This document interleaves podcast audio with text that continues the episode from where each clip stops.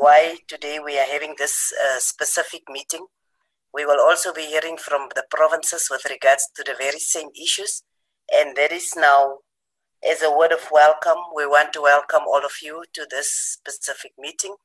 Once again, particularly since we are from constituency period, where I'm glad with the kind of, of vigor that the NCOP programs are being unfolding, particularly after the two days workshop that was quite informative and that actually led us in a specific direction with regards to the deepening of our understanding of our oversight responsibility. So, since we are here now, let us welcome everyone and let us now welcome the, the chairperson of the NCOP, the Honorable Comrade uh, Butambi Amos Masondo, to do the opening remarks. Over to you, Chairperson. uh, thank you very much, uh, uh, Deputy Chairperson, and greetings uh, to everybody and everyone. Uh, Program Director, Deputy Chairperson of the National Council of Provinces, Honorable Sylvia Lucas, Minister of Transport, Honorable Fikile Mbalula, House Chairpersons, Honorable Winning Honorable Jomo Nyambi, Chief Whip of the National Council of Provinces, Honorable Seiso Mohai, Honorable Permanent Special Delegates, representatives of the South African Local Government Association, SALGA, ladies and gentlemen. Program Director, transport is a crucial drive of economic growth. As a result, it plays an essential role in poverty reduction. The transport industry helps to facilitate the movement of goods and services at municipal, provincial, national, regional, and global levels, which in turn helps to promote and strengthen economic growth. I therefore welcome with appreciation the opportunity to make the opening remarks on the occasion of the minister, ministerial briefing on mitigating the impact of COVID-19 pandemic on the transport industry. This ministerial briefing has been organized in order to equip us as the public representatives with information so as to be able to fully understand the impact of COVID-19 pandemic on, on the country. The information should assist us Firstly, to assess the implementation of the, of the measures put in place in terms of the Disaster Management Act and their effect. And secondly, to assist us to assess what is required to achieve government's commitment of turning the country, the country's economy around. As members are aware, the national global response to the spread of the coronavirus required the implementation of measures that were intended to prevent infection and to slow transmission. These included the observance of hygiene etiquette, social distancing rules, implementation of community contained measures, and the lockdown strategy. In the case of South Africa's transport industry, the Minister of Transport was required to issue directions in accordance with, with the regulations made under the Disaster Management Act of 2000 and, and, and, and uh, uh, 2020.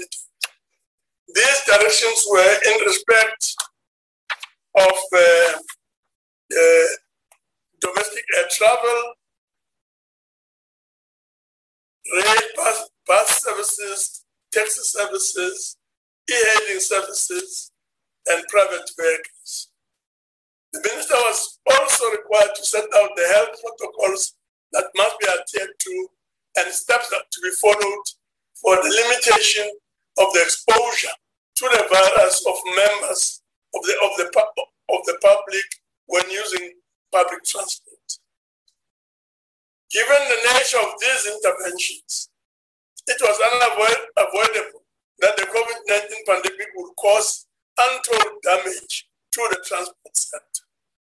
It is reported that at the height of the pandemic, the transport industry suffered an unprecedented fall in passenger numbers and between 60% and, and 90% global.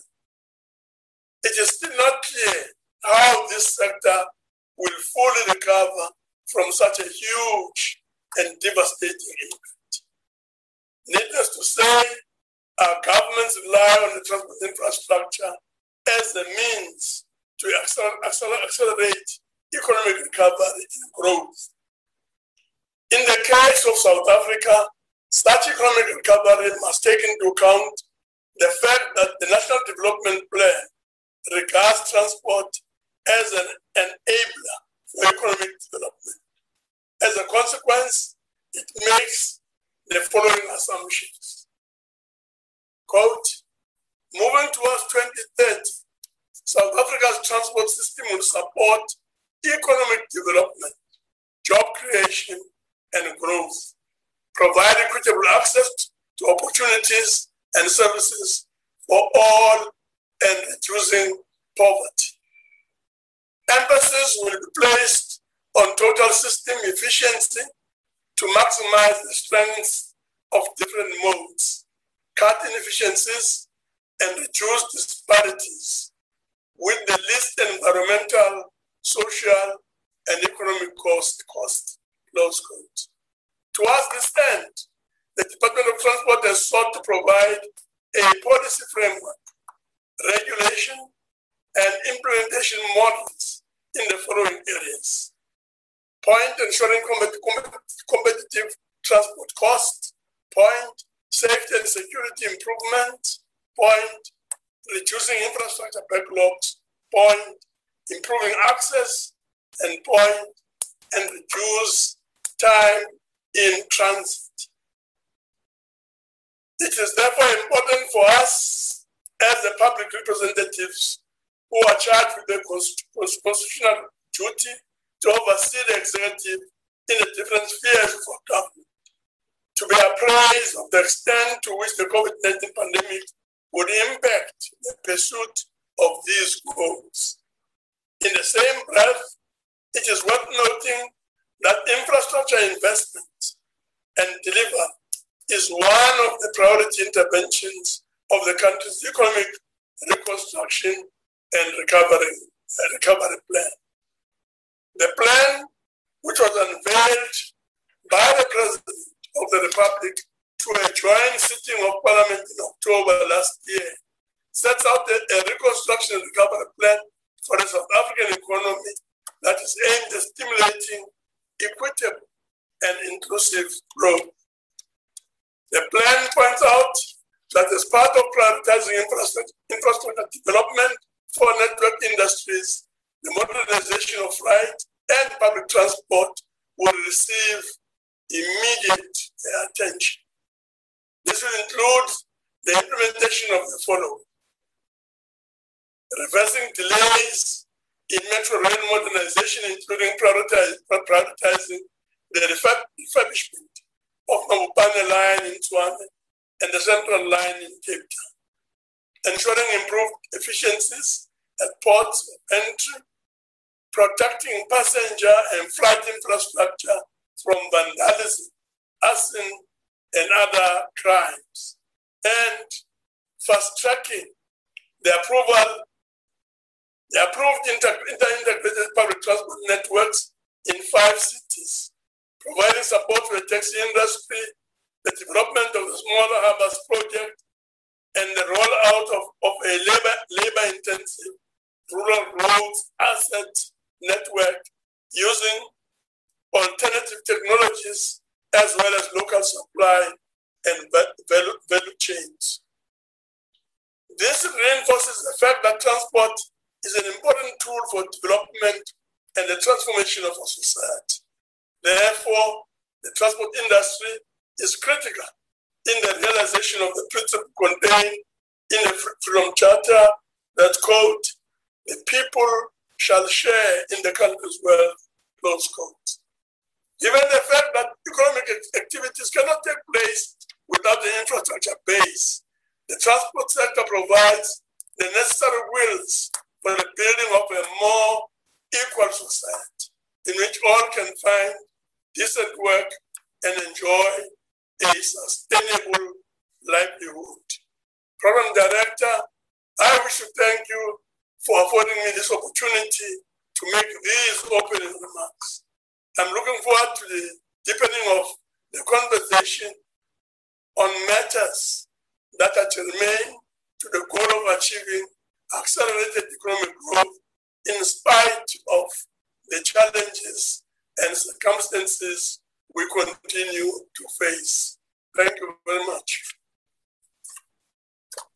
Thank you very much, uh, Chairperson of the NCOP, for that opening remarks. And once again, confirming that everyone is welcome. We will now uh, give the Honorable Minister Fikile April Mbalula an opportunity to do the ministerial briefing on the specific topic that has been chosen today. Over to you, Honorable Mbalula.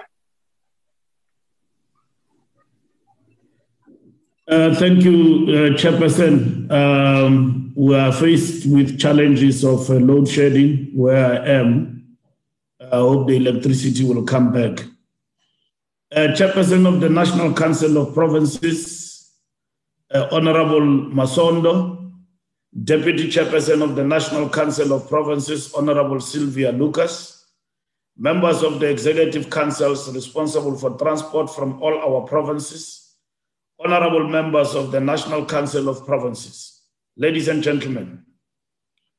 In March 2020, President Ramaphosa declared a national state of disaster, leading to a hard lockdown that was followed by easing of restrictions as the country navigated through different alert levels.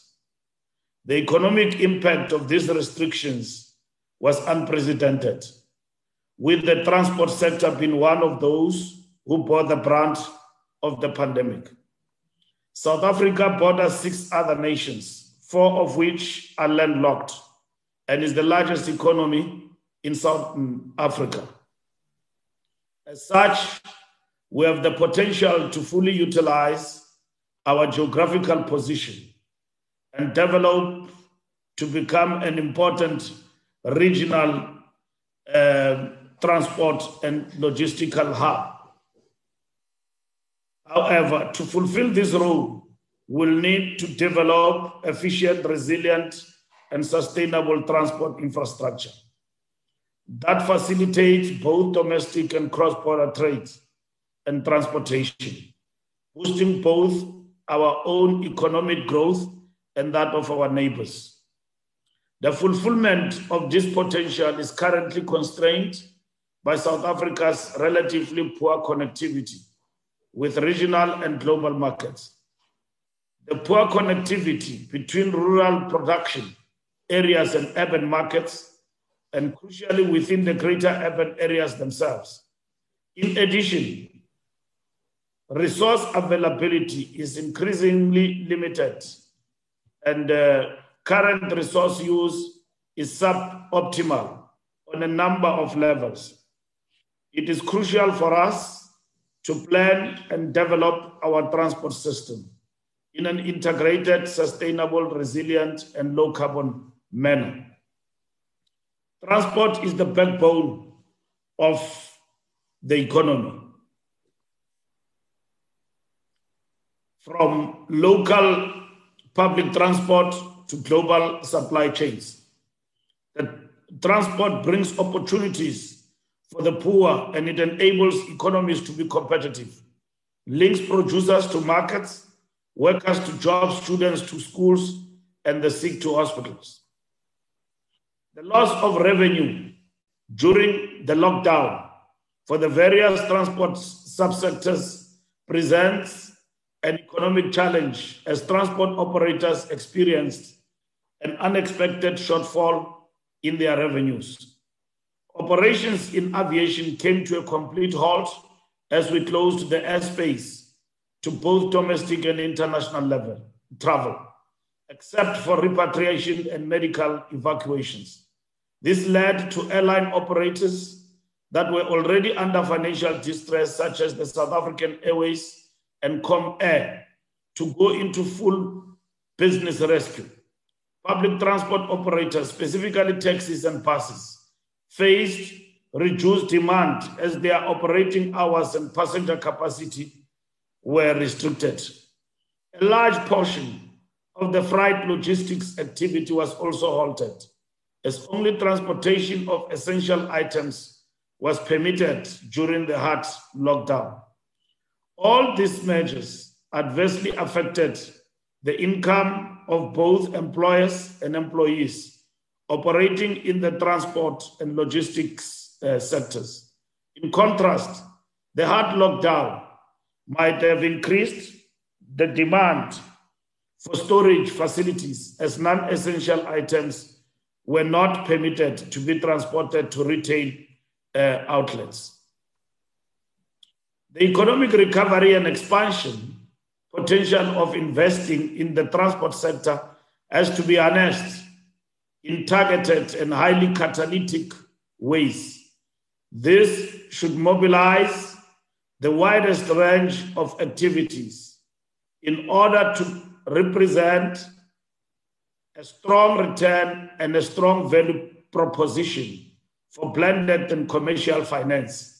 In order to truly live up to its designation as a network industry, transport must activate multiple overlapping networks of economic activity.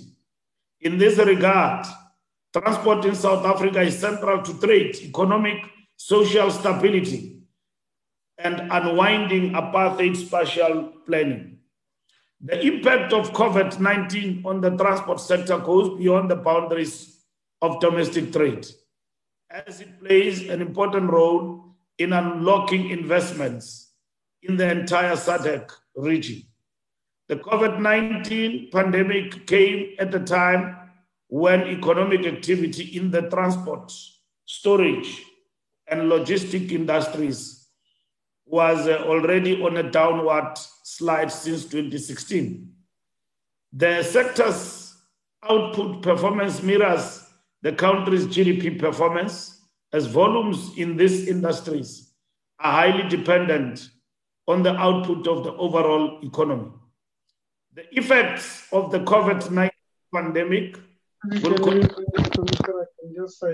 I've already got that one signed. Oh, okay. That's one that we've already signed for. Oh, I don't know what's happening. Can we just allow the minister to continue with his presentation?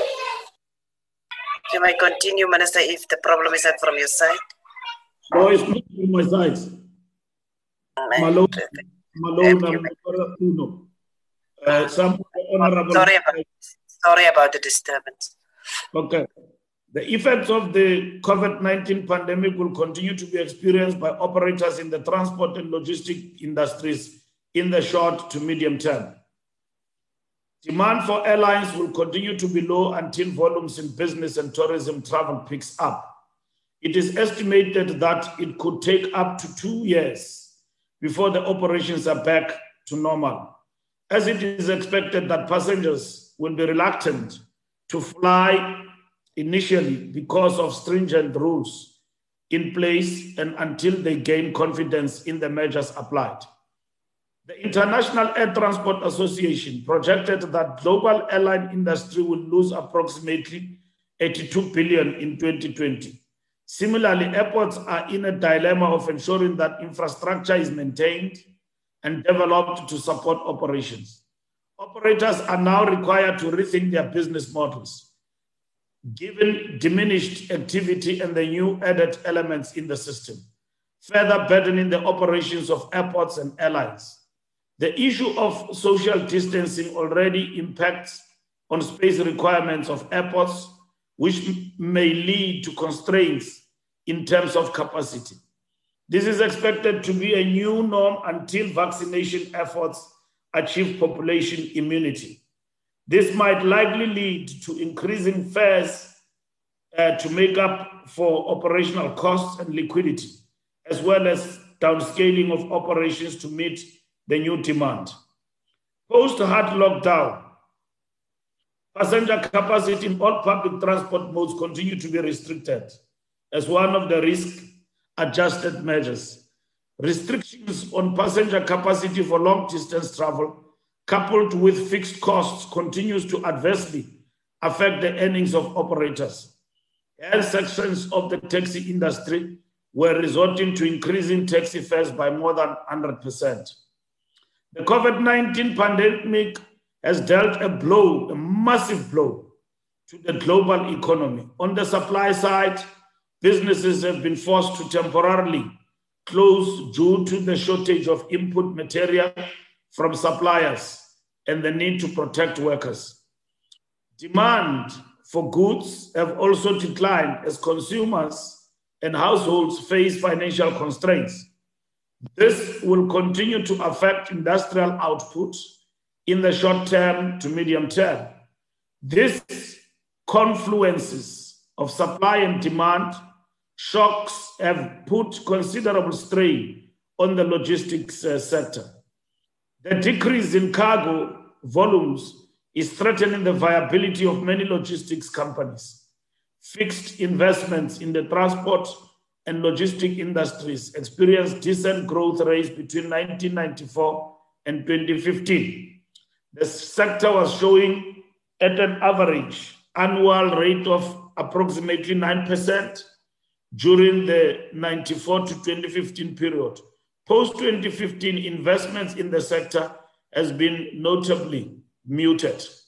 The COVID 19 pandemic will have a severe impact on the fixed investment in the transport and logistics sector in the short to medium term. In the aviation industry, capital that could have been used to expand the sector will be utilized to rescue airline operators that are facing bankruptcy, while airline operators with strong balance sheets might withhold their capital expenditure program to fulfill their liquidity needs. Freight and logistics will likely experience consolidation as large operators with strong balance sheets acquire operators in financial distress. Where public transport is concerned, the effects of the COVID 19 pandemic may bring about the necessary long term transformation the sector so desperately needs. One of the most impactful outcomes of the current challenges triggered by the pandemic is the realization that public transport is an essential service that requires the necessary investment and adequate funding both for infrastructure and operations. Employment levels in the transport industry have been on the rise since 2008 the number of jobs in the sector experienced an average annual growth of approximately 2% during 2008 to 2019 period.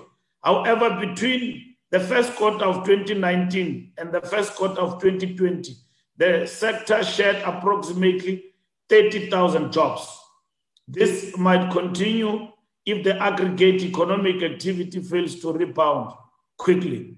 In the aviation industry, um, severe job losses are expected as Comair SAA have announced retrenchments. Once these airlines emerge from the business rescue hurdle, the new rescued airlines will likely be leaner with fewer employees. Other airline operators are also likely to shed jobs until volumes or demand in business and tourism travel rebounds significantly. This rebound may be later than initially projected by the International Air Transport Association. However, in the short term, operators will be faced with rising fixed costs due to lower utilization of aircraft and seats as a result of restrictions. The severity of job losses in the freight and logistic industry are highly dependent on the rebound of manufacturing, mining, and trade activity. Transport and logistic industries are the engine of the economy. However, their activities are highly dependent on productivity from other sectors, especially mining and manufacturing. 80% to 90% of South Africa's trade cargo is transported by sea. which is currently fully operational. However, the rise in shipment volumes is dependent on manufacturing and mining output and demand for exports and imports by South Africa's trading partners. Ultimately, the recovery of the freight and logistics industry will be linear to the recovery of the domestic demand and global trade activity.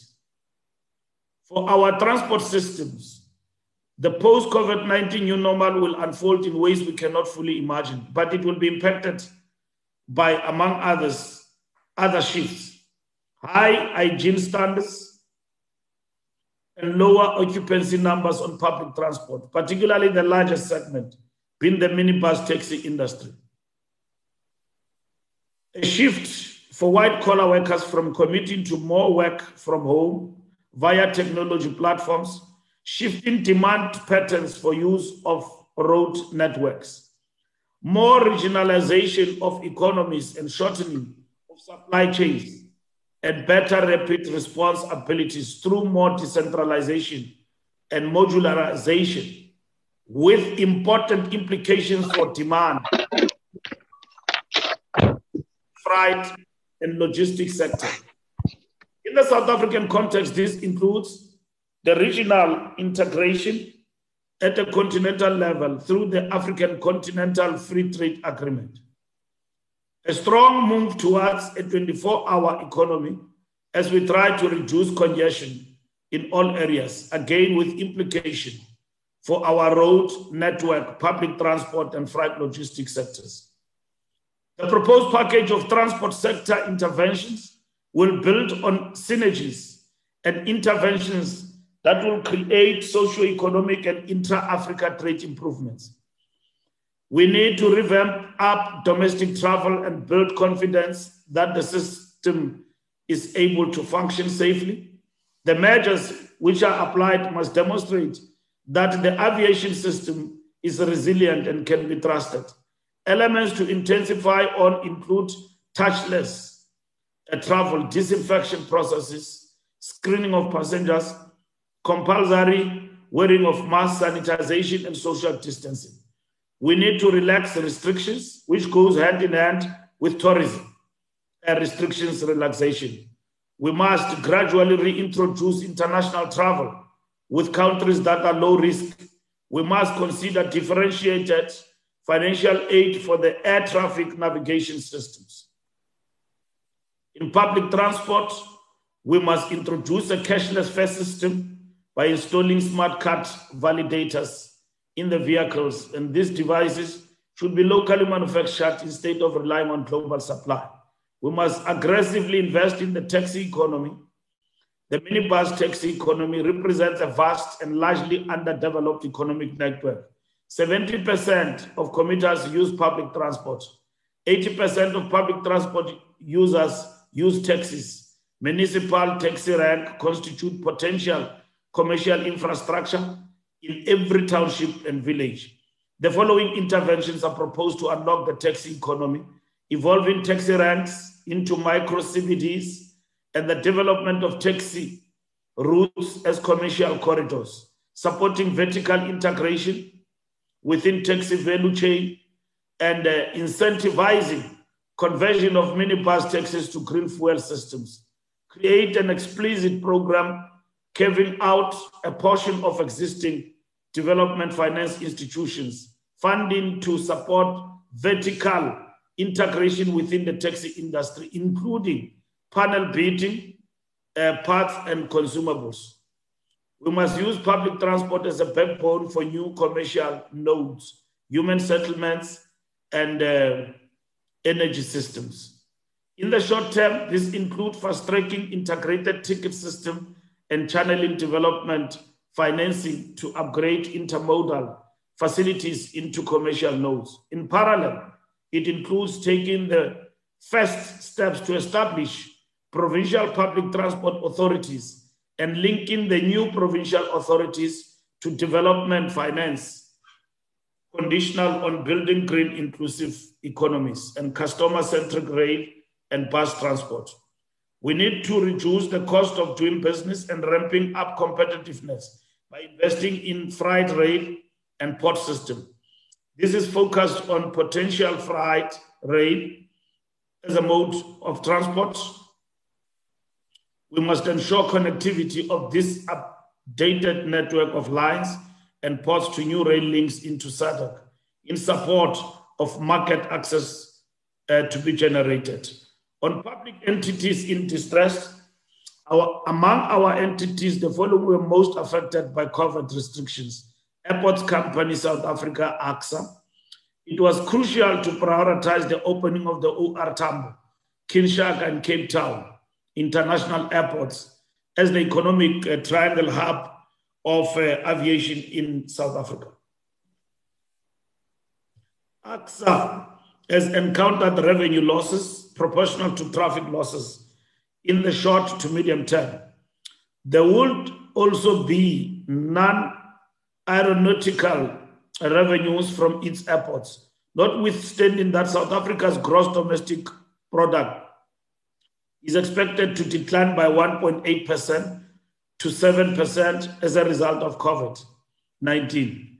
African airports are expected to suffer a 32.5% decline in passenger numbers and 35% decline in revenues in 2021, 2020, 2021 financial year.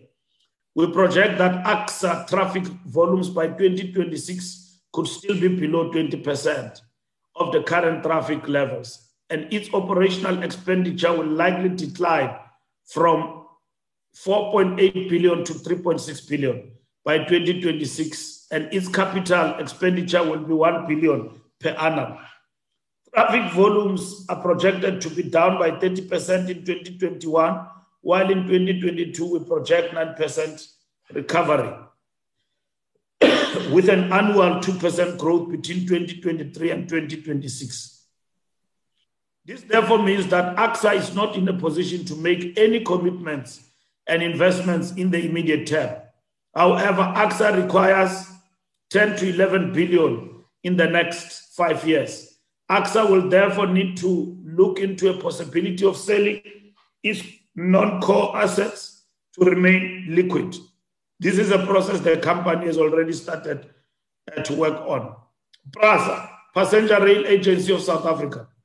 It is worth noting that PRASA had requested an amount of 771.062 for loss in revenue and a further 489.515 uh, uh, million for operational response to COVID equipment, communication, as well as marshals and security. The allocation of 1.260 billion through the reprioritization of PRASA was made, which will result in decrease on PRASA capital budget and increase in operational expenditure to address the shortfall. It is important to note that Autopax, PRASA's bus subsidiary, revenue was also severely affected due to the lockdown.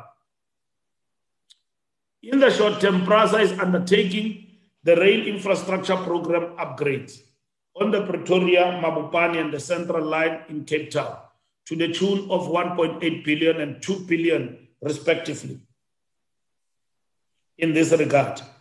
The Pretoria Mabopane procurement process will be completed in earnest as well as the finalization of the rail reserve issues in the central line in Cape Town.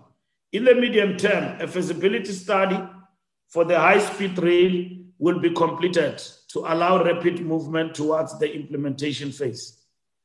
Road Accident Fund the Road Accident Fund financial position indicates that it is technically insolvent and will invariably face further liquidity challenges which urgently need to be addressed. The onset of COVID 19 culminated in lower fuel revenue collection than budgeted for in the 2020 2021 financial year. The department has supported the request for cash injection amounting to the tune of 7.279 billion and a request for 15 billion as a bridge facility to address the credit facility and liquidity pressure. On Sanral, the e-toll challenge has caused a huge delay on other road projects, and its urgent resolve is of paramount importance. SANRAL further made a loan request of 7 billion to the Multilateral Investment Guarantee Agency, MIGA, over a 15-year guarantee period to finance old debt and 50% of new projects. SANRAL further requested shifting of funds from capital to current transfers for 2.5 billion to uh, accommodate the significant operational expenditure that is from non-toll to toll for 2020 to 2021. In addition, SANRAL requested a further 3.5 billion in the funding shortfall for MIGA uh, refinancing. The revenue shortfall is as a result of the collection from toll gates due to COVID 19. SACA, this entity, South African Civil Aviation Authority, generated 70, 74% of its total revenue from the passenger safety charge. IATA predicts a 10.7 million loss from 2021 to 2022 financial year, which is almost 40% of passenger per annum. Capital, capital will therefore need to be put on hold over the next two years to 12 months. On uh, the CBRTA cross-border transport agency, the entities funded through the permit fees from operators it experienced significant revenue loss resulting from a decline in the permit applications and issuance. However, during level four, the revenue collection increased by 77%. This shortfall was addressed through the budget reprioritization within the department, which formed part of the 2020 special budget. Further consultation on cross-border agency fees are underway which will assist in resolving the financial constraints within the entity. On SAMSA, South African Maritime Safety Authority, the Department of Transport and National Treasury are discussing the establishment of the Maritime Development Fund, which will go a long way in triggering growth and transformation in the industry post COVID 19. Similarly, addressing the tax regime for the South African ship register in the short term as a strategic intervention between the Department of Transport, National Treasury, and SARS will unlock the stifled growth potential in this area. Through the ports regulator of South Africa, a new special tariff regime is underway that will benefit everybody. There is an urgent need to fast track the corporatization of Transnet National Ports Authority as required by national Ports Act of 2005, as well as strategically engaging cautiously on the Section 79 applications by private sector within the ports environment. In conclusion, we are determined to forge ahead with creating strategic partnerships with the industry and civil society to weather the COVID 19 storm by implementing the measures we have identified. It will be vital not to allow this pandemic to reverse the gains achieved since the dawn of democracy. Therefore, the country should gather and support all efforts which will help to revive the economy. I thank you, Chairperson and honorable members. Thank you very much, uh, Honorable Mbalula. Honorable members, we will now allow for engagement with this specific uh, input, and we want members to indicate whether they want to ask questions. We see the Honorable Mmoiemang Honorable Bibi, Honorable Ndongeni, who else? Labuschagne. So, Honorable Mmoiemang, you may start.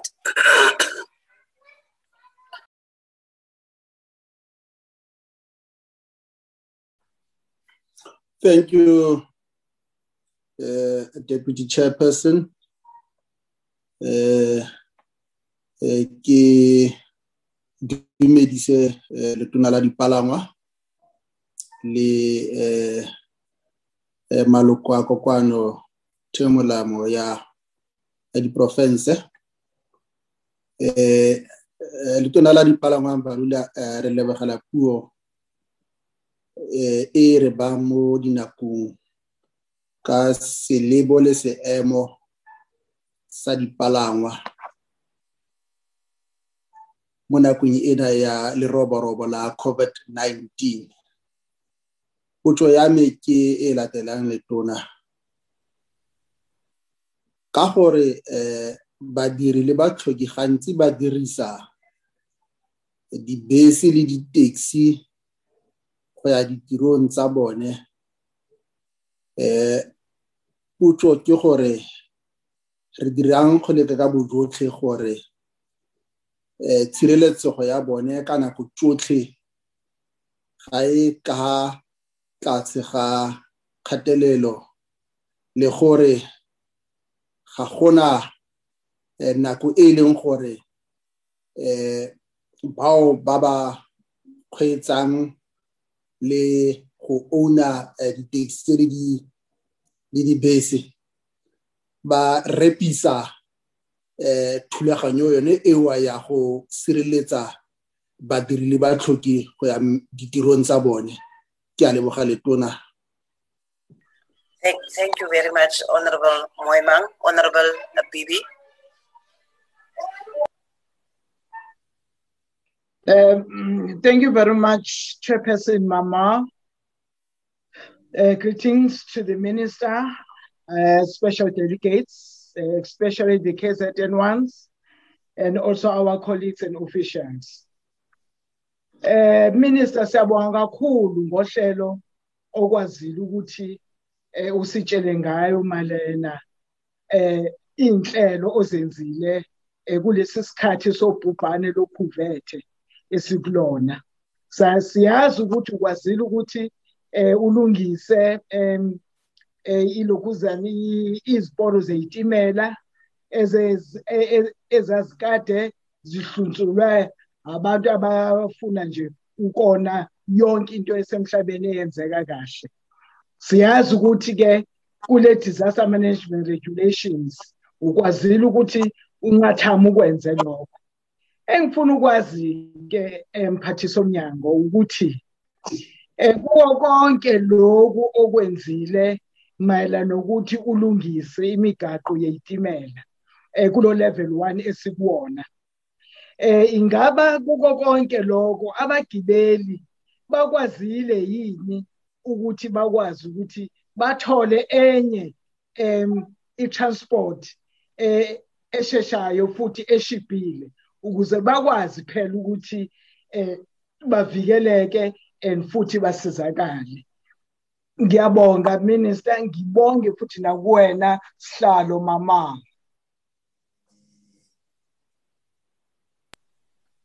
Thank you very much, Mam Bibi. Can we now give Honorable Ndongeni? Thank you, Deputy Chair. Good afternoon, Minister, colleagues, everybody. My question is, public transport during COVID-19 remains important to the community and how is the department ensuring that bus and taxi ranks and vehicles remaining sanitized and safe for commuters, as well as enforcing that all the compliance with PPE equipment and social distancing. Thanks, Chair. Thank you, Honorable Ndongeni. Honorable Labuschagne.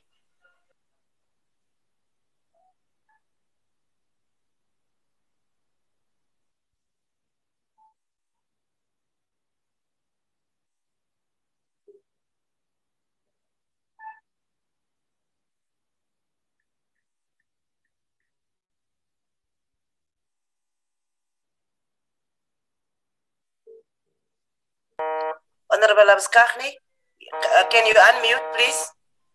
Hello. Thank you, Chairperson. Sorry. Honorable Minister, you've made some uh, some uh, mention of some systems that's going to be implemented, like smart cards and all those things. And Honorable Bibi also referred to something about some help. Hello? Chairperson, can I continue? Can you hear me? You may continue. I want to know.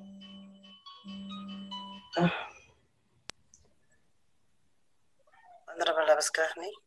With the transport sector severely constrained, what subsidies on the consumer side will the department implement uh, to stimulate usage of existing transport systems?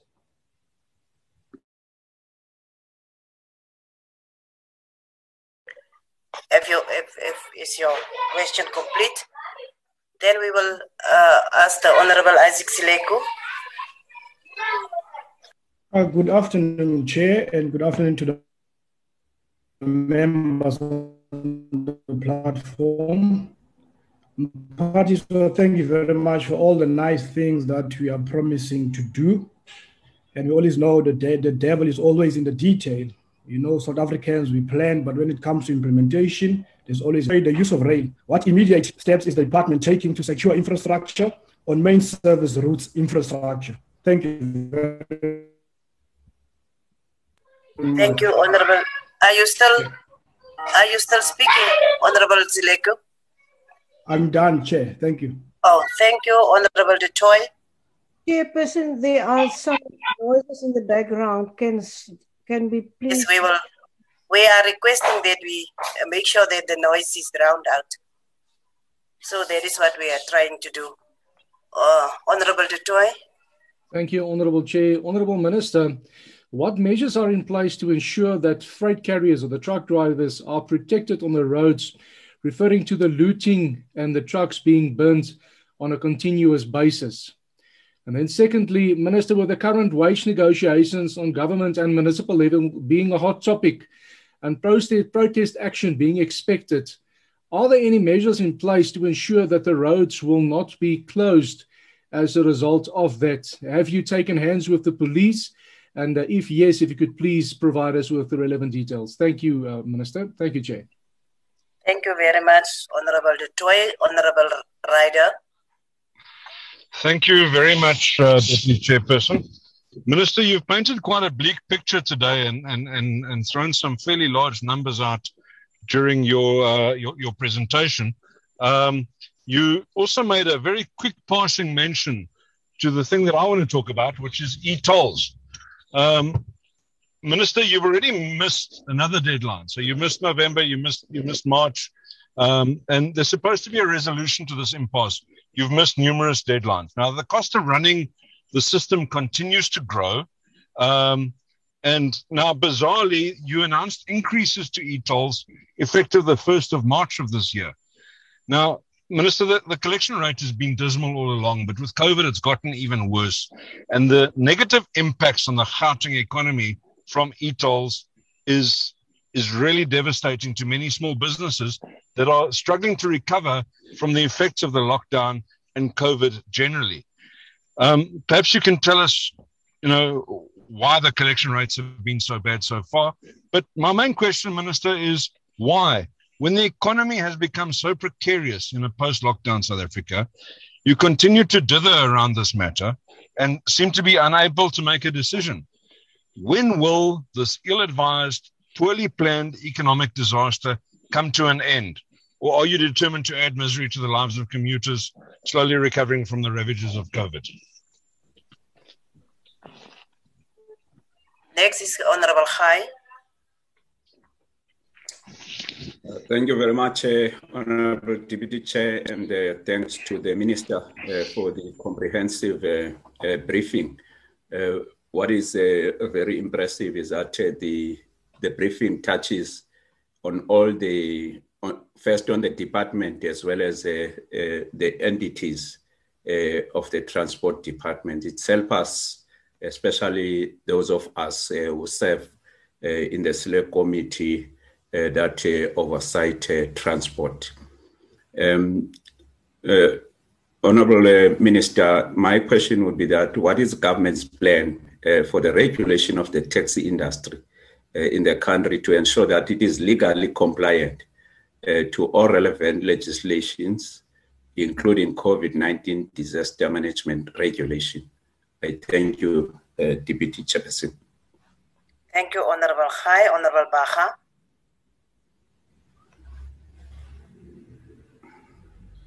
Um, thank you, thank you, Chairperson. And um, let me also welcome the report by, by the minister.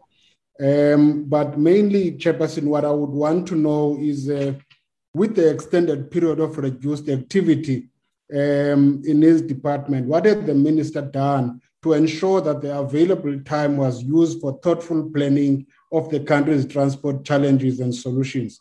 Or is this just an ordinary break that people are taking? Thank you, Chairperson. Thank you, Honorable Baha. Honorable Boshoff. Thank you very much, Chair, um, and good afternoon to the Minister. Minister, as the previous speakers have alluded to your fantastic um, briefing that you gave us, we will definitely watch this space. And in view of that, I'd like to ask you in terms of pursuing the goal of a seamless integrated transport system, what immediate plans does the department have to extend the transport infrastructure in South Africa? Thank you very much, Chair. Thank you very much, Honorable Boshoff. Honorable Beyer Schmidt. Thank you, Honorable um, Deputy Chair. Um, Thank you, Honorable Minister, uh, for attending to the NCOP today. Minister, um, based on um, you know the, the impact that COVID is having not only on the industry but also on the the ordinary South African who is making use of transport um, intimidation tactics used by the taxi industry in Limpopo, and more specifically in Polokwane and Mokopane. Uh, civilians are forced to use taxis and prevented from hiking. They are being they are being beaten with shamboks and vehicles that dare to uh, to load hikers is forced off the road. Uh, their keys confiscated and passengers are forced out of the vehicle and even um, uh, uh, uh, um, assaulted in some cases. Um, if you are aware of these despicable practices, what is your department doing to ensure that these mafia style extortions are stopped in their tracks? If you are not aware, what will your commitment today be about it? Honorable uh, Officer. Thank you, Chair. Honorable Minister, given the contraction of the transport cargo sector, what immediate steps is the department taking to reduce the operating costs between port, manufacturer, and end user? Thank you. Thank you, Honorable Officer. Lastly will be Honorable Dango. Uh, thank you very much, Minister. Minister, there were many state owned enterprises in the transport stable that were operationally and financially performing quite well, such as ACSA, ATNS, amongst others, but were negatively affected due to the global ban on travel during the pandemic. What is the current operational and financial status of these entities in the light of the travel that has resumed. Thank you very much. Very much to all the members that have engaged with the presentation of the Minister. Honorable Minister, it's over to you to respond to the engagements. Thank you.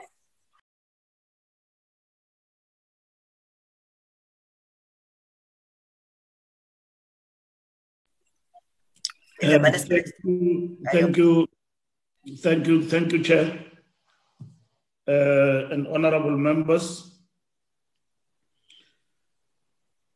Um, we, we, we, we have done a lot uh, to mitigate uh, the loss uh, of employment, including making cash injections into public entities through the prioritization of the budget. And more will be done to ensure that measures uh, to stimulate the budget take root and ensure a rebound of the transport sector. Uh, on question number two, we have uh, ensured that uh, 16 priority rail corridors are reclaimed and uh, make them operational. We are currently utilizing the diesel locomotives to ensure service continuity whilst we are fixing the rail network. The rail network uh, really came to a standstill during the lockdown and vandalized, as you would have seen. And um, we are working very hard to, to reclaim uh, this uh, network. Um, the department has indeed uh, provided sanitizers and other PPEs during level five and level four of the pandemic. The department, with the support of the National Treasury, uh, reinvest up to 15% of the public transport operators uh, grant and also the public transport network grant to ensure that provinces and cities are able to continue to provide uh, the necessary and required uh, PPEs. Um, has continued to invest in the security for road infrastructure, uh, for road infrastructure, uh, for the provincial road network, protection of public infrastructure, uh, however, remains the responsibility of society as a whole, and uh, criminality should be dealt with by law.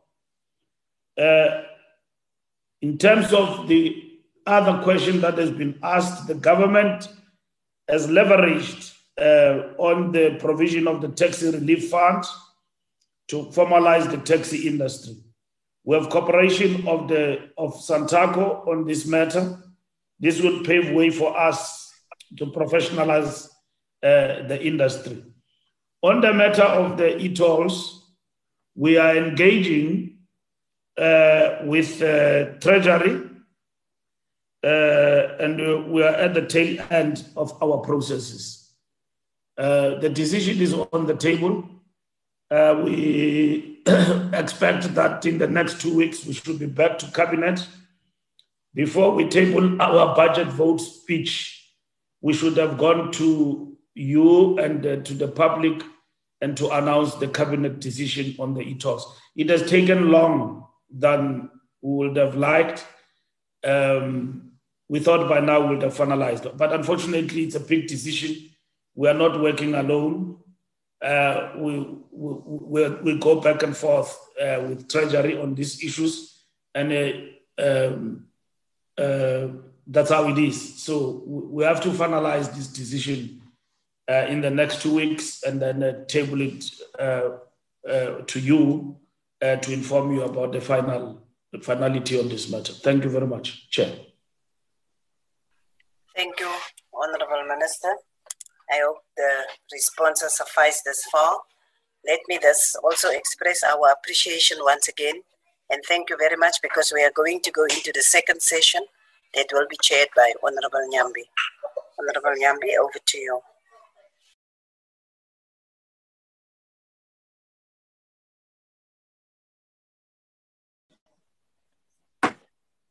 Deputy Chairperson.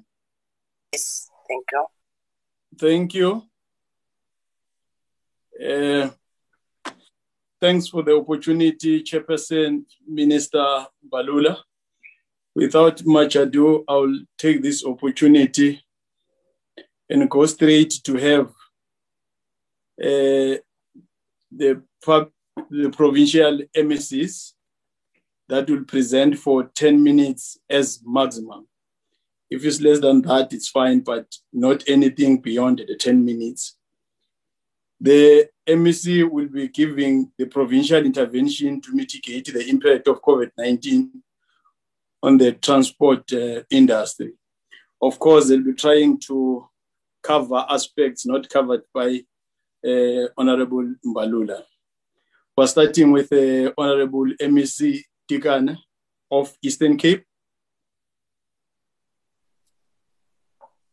Chair, may we start with uh, Gauteng? Okay.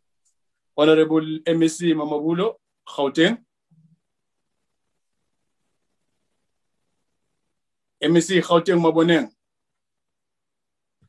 Yes, uh, Honorable uh, Chair, uh, Honorable members. Um, can I greet you? I hope you can hear me. Yes, I can hear you. We can. I can. Now, let me say that we thought uh, we were number three on the list, and um, we just want to. I'll just like to say that uh, we we were ready to be number three, but uh, now that we've been put first, um, we will have to comply. Uh, so, to all honorable members, to the minister, and uh, to all the MECs, and uh, to all the people that are participating in this very important uh, briefing uh, session.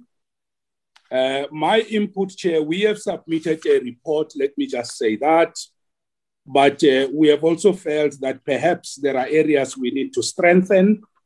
And uh, we have asked that uh, a much more improved report will be sent. And we are building on the leadership and precedent of the minister. So we will not do a slide presentation. But uh, if that uh, affects the meeting in any way, uh, we will be able to answer the questions. Now, very briefly, since the outbreak of COVID 19 and uh, the lockdowns that were introduced in 2020, particularly in April, we as the provincial government of Gauteng, uh, we took a decision that uh, all departments, including ourselves as the department for uh, roads and trans- for transport and roads, we agreed that we will introduce measures to um, positively manage uh, the negative impact and severity of COVID 19, particularly on, com- on the commuting public. So, our focus, Chair, has been on making sure that um, we also give effect to the decisions that were taken in the MINMEC meeting, that is the meeting of ministers and MECs, in which uh, we also agree on measures for mitigation. Now, in this province, what we did subsequent to those directives of the provincial government and the minister, we then set up a proper governance model uh, to make sure that um, we can roll out a proper program to uh, manage the spread of COVID 19 and to alleviate the pressure on the particularly the public transport uh, uh, sector. Chair, I may not speak to the macroeconomic issues. Minister has dealt with some of those, and I'll just focus on the specific uh, interventions. The very first area of focus for us in the province was with respect to um, the governance model, as I said, which integrates with municipalities.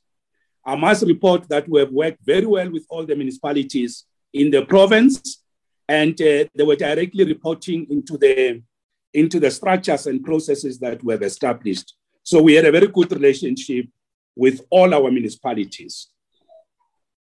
The key area of focus was the taxi industry, as it is the biggest carrier of um, the commuting public, accounting for about 70% of all the people that uses public transport.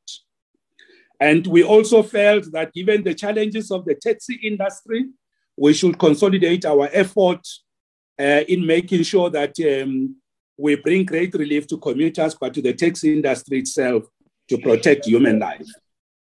It is for this reason, Chair and honorable members, that we recruited about 2,000 taxi rank marshals, and they were uh, deployed to taxi ranks on a full time basis, of course, as they work there.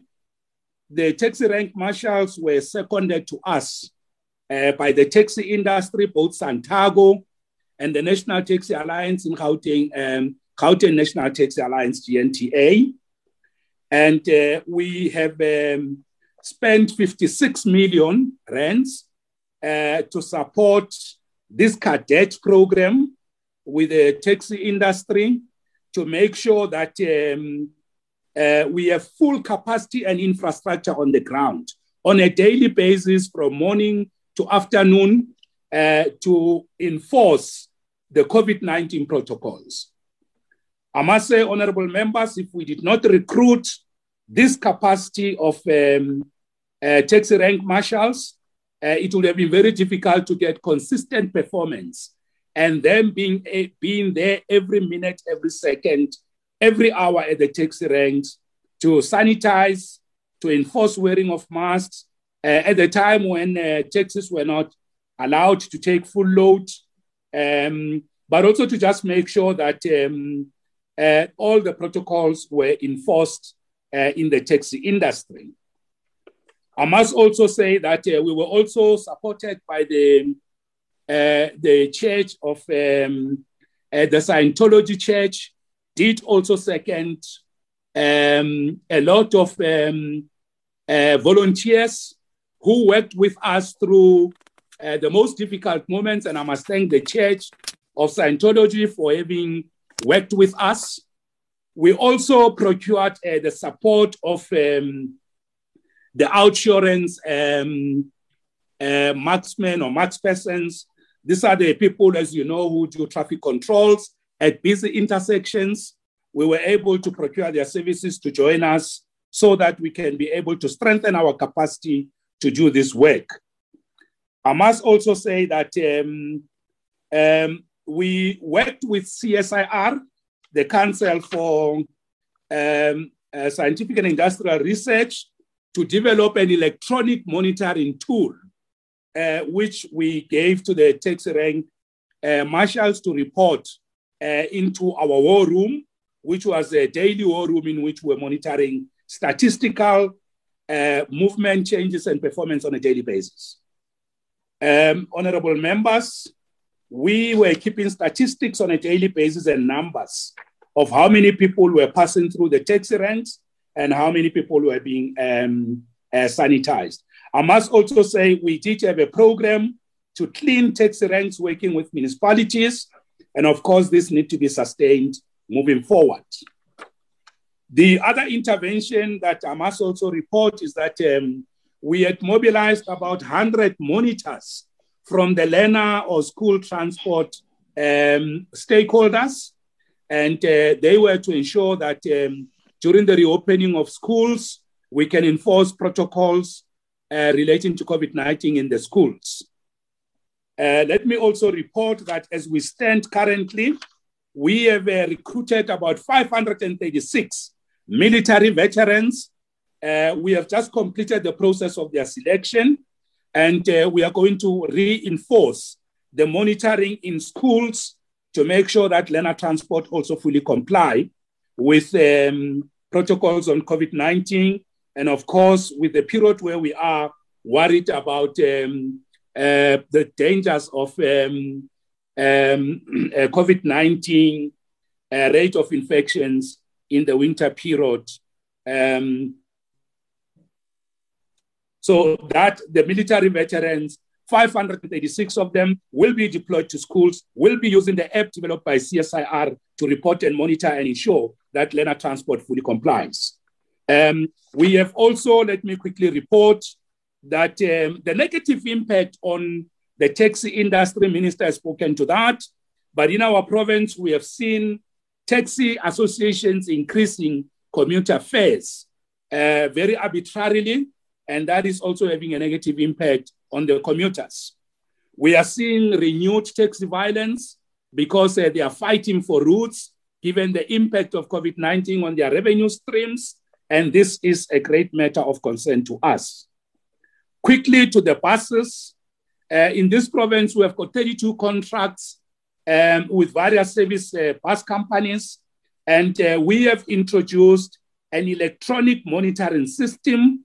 Uh, we got a service provider to support monitoring. This was part of us monitoring uh, performance by the bus contractors, and uh, this came in handy to support our monitoring of the buses with respect to commuters. This has worked very well. We also gave them, uh, like the taxi industry, disinfectants and sanitizers.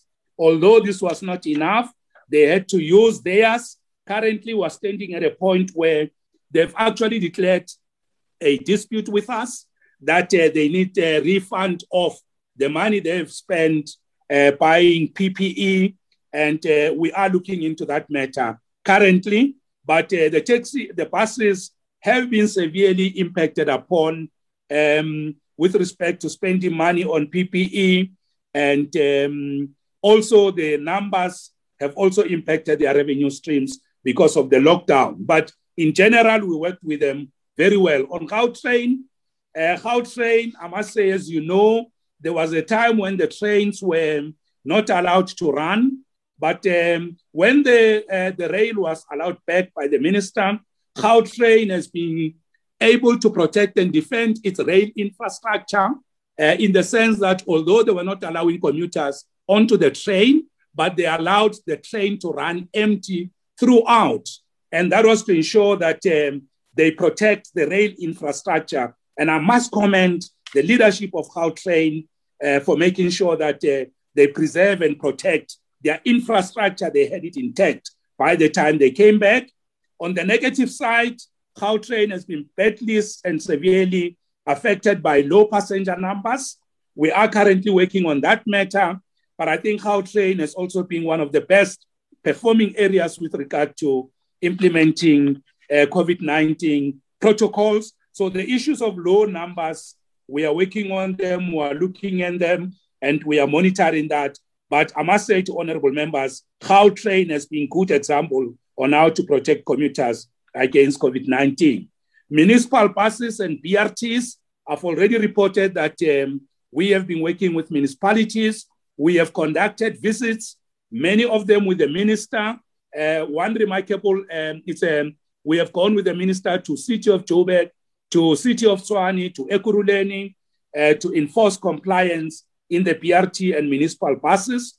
And I must say that um, although there were challenges, but uh, the metros, because the other municipalities do not have this infrastructure and resources, but uh, we've done our best to protect uh, commuters. So, to that extent, the last point, which has been an area of great concern and has affected us, is that we couldn't, of course, take care of our road network because of um, uh, the lockdown and people not working. We have, um, you know, experienced challenges on uh, maintaining good roads. But as you would have seen, um, we have already started working City of Joburg, um, Emfuleni, and uh, the other municipalities who are going into them.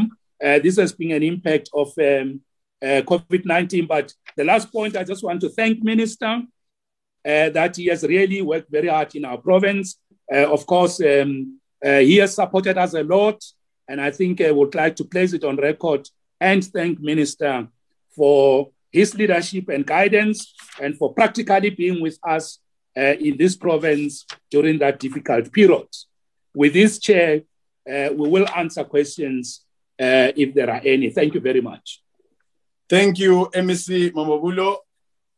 Thanks for the presentation about the state of Gauteng in supporting what has been done by the minister. The next presenter will be Free State MEC, Honorable MEC Mashinini. Honorable Mashinini. Thank you very much, uh, Chairperson of the House. Let me also follow suit and uh, thank the Minister presence here and uh, the National Chair uh, of the NCOP. Thank you very much. Uh, ours is going to be very, very brief and straight to the point. I will indicate the purpose of why I am here today in terms of briefing the NCOP as to how far are we with mitigating the COVID-19 and what we have done up to so far. Now, I want to go to the legislative mandate. I think members in this House, they are quite aware about the legislative mandate and, uh, and what is required for us for law enforcement. I think they are well. I'll go straight to the issues. We all know that the Honorable President declared from the 26th of March 2020 national uh, lockdown. The Minister of Transport issued the transport directives to the national spectrum on how transport imperatives would be managed through the respective lockdown levels in accordance with a Disaster Management Act of 1957, 2002. Public transport law enforcement bodies in the Free State were mandated to ensure compliance with the land with the National Land Transport Act 5 of 2009. Free State Public Transport Act number 4 of 2005 and the Disaster Management Act 57 of 2002 and the underlying regulation issued in terms of these.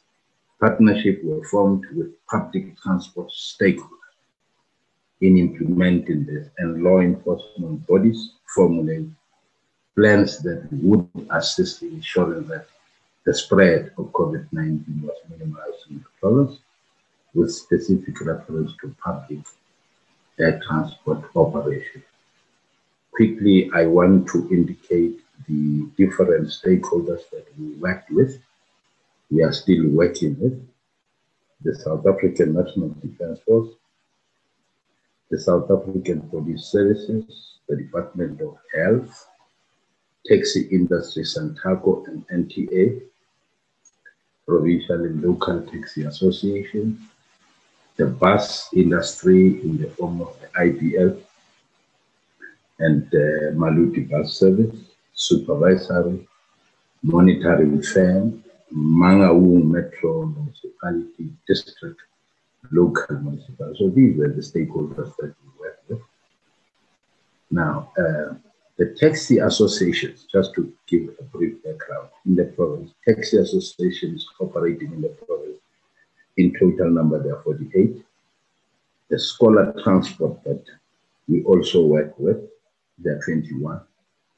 Operators in the province, 5,877. Vehicles and operating licenses, 7,437. Now, the district that we are on the issue of separating Thabo Mofokeng, we have 11 associations. Then Fezile Dabi, we have 12 associations. Visually Kuza, we have 16. Motheo, 6. Xhariep, 3. And when you add that, then go straight to 48. Scholar associations, it's 8 in Thabo Mofokeng. It's 4 in Fezile Dabi, it's 4 in Motheo. We don't have any in Xhariep. Meter taxi, that's where our challenge is. Uh, they don't want to be part of the associations. And one of the issues that is challenging us is that in the Free State, we don't agree with two associations in one route. And then one of the challenges that is facing us is that they want to have many associations in one route. And that, in our view, creates an area of conflict. So we are still dealing with that matter to see how far we can go with that. The law enforcement intervention, what we have done, law enforcement organizations are tasked to ensure the implementation of public transport regulation under the three legislation, legislative acts. The Disaster Management Act, National Land Transport Act, and then the Free State Public Transport Transport law enforcement, SAPS, traffic officials were responsible throughout for monitoring public transport services to ensure that operators are compliant with COVID-19 safety requirements. These organizations frequently conduct visits to public transport facility and conduct roadblock to monitor and ensure that the COVID-19 health and safety guidelines and to ascertain that association have appointed a designated safety compliance officer at the public. This we are raising. That's why when you arrive in the Free State, uh, you will not miss a roadblock in the in the in the way. You will not miss a traffic officer in the way.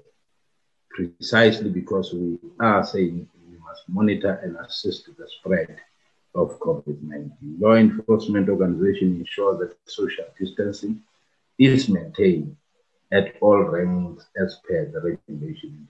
Law enforcement organization plans and conduct integrated rapid roving roadblocks, various locations in the Free State focus on compliance to the disaster management and underlying regulation applicable to the public transport. And then COVID-19 transport activity.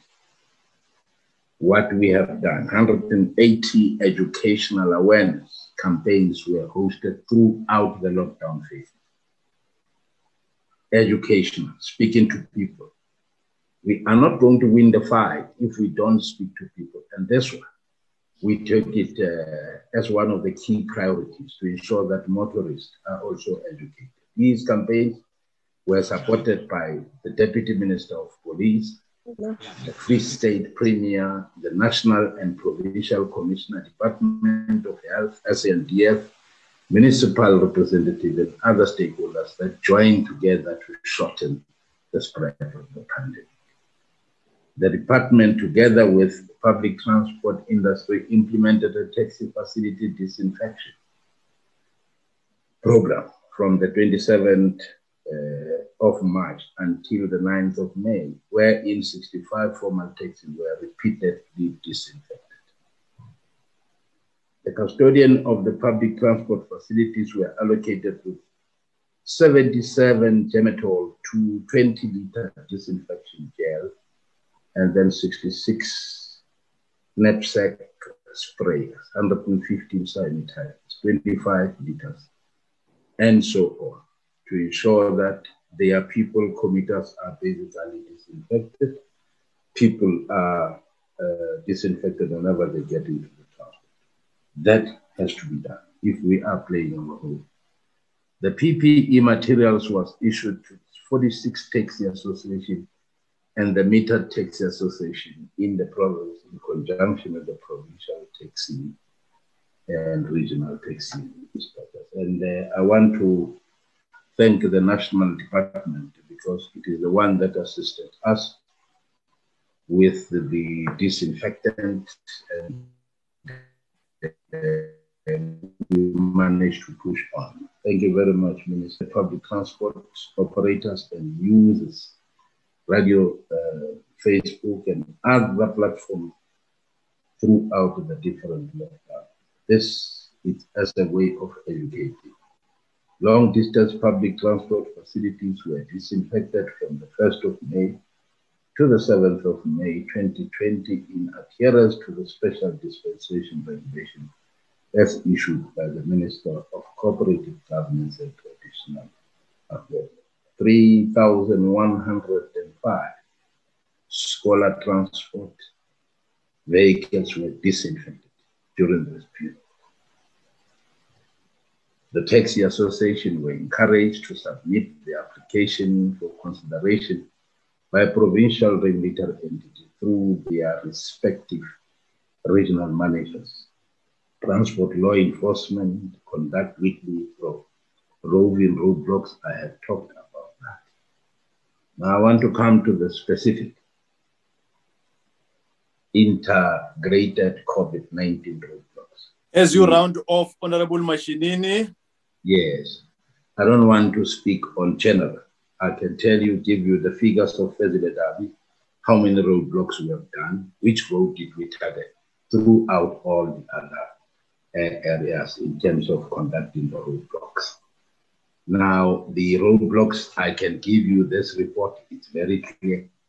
And uh, the transport, COVID 19 transport activities that we engaged on, and I can give that. Uh, for the sake of time, I then have to gallop to assist you. Uh, I actually wanted to give to the honorable members a full detail, but because of time that is allocated to me, I want to stop here. Thank you very much.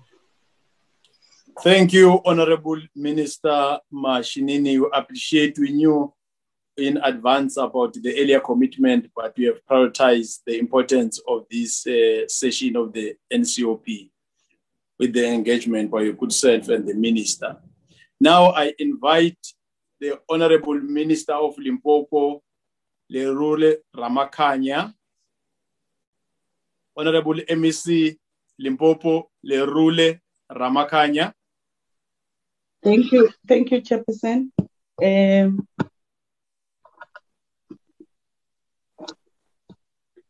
uh, thank you, Chairperson.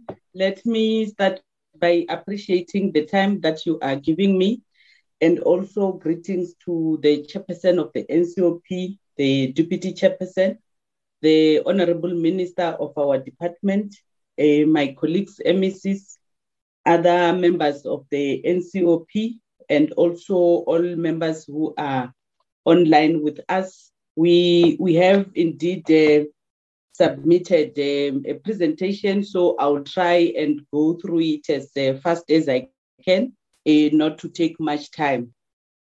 But Honorable Chair, let me also join my other colleagues, MECs, that have indicated that uh, uh, as well in Limpopo, as the Department of Transport and Community Safety, we were uh, given the responsibility to lead all operations in terms of the COVID 19 awareness and also on the COVID 19 uh, compliance uh, with all the stakeholders. So it meant that all the operations in terms of uh, around the province and the awareness, it was our department that was leading. So with that, we had all the stakeholders that my other colleagues have already alluded to, both that were given support by other national departments that are in the security cluster that were tasked to deal with the COVID 19 compliance and pushing back uh, the infection.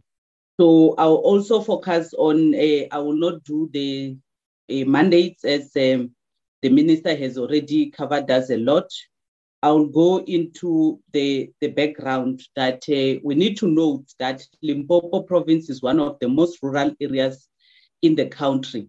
And I think the minister has already alluded to say in most other areas, the impact was so much because of the lack of network within the transport industry itself to be able to talk to each other. Most of the commuters in our province rely on buses and taxis to move from one point to, to the other. The province is managing 26 bus subsidies contracts using public uh, transport operation grant and equitable share that we are given each year. Uh, the province supports the taxi industry with 5 million on an annual basis to uh, administer and manage the taxi industry.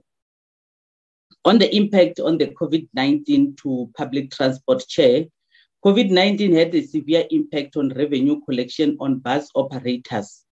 Bus operators uh, include those receiving passenger subsidy, commercial bus operators and tourist bus operators, which then this is the cluster of the buses, the nature that we have in the province. The bus subsidy operators had, an, had to amend their timetable based on the demand and supply during the specific lockdown levels.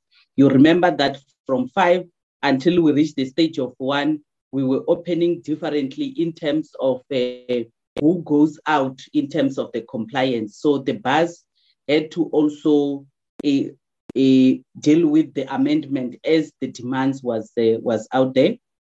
And you'll agree, Chair, that the business only started to normalize during November 2020.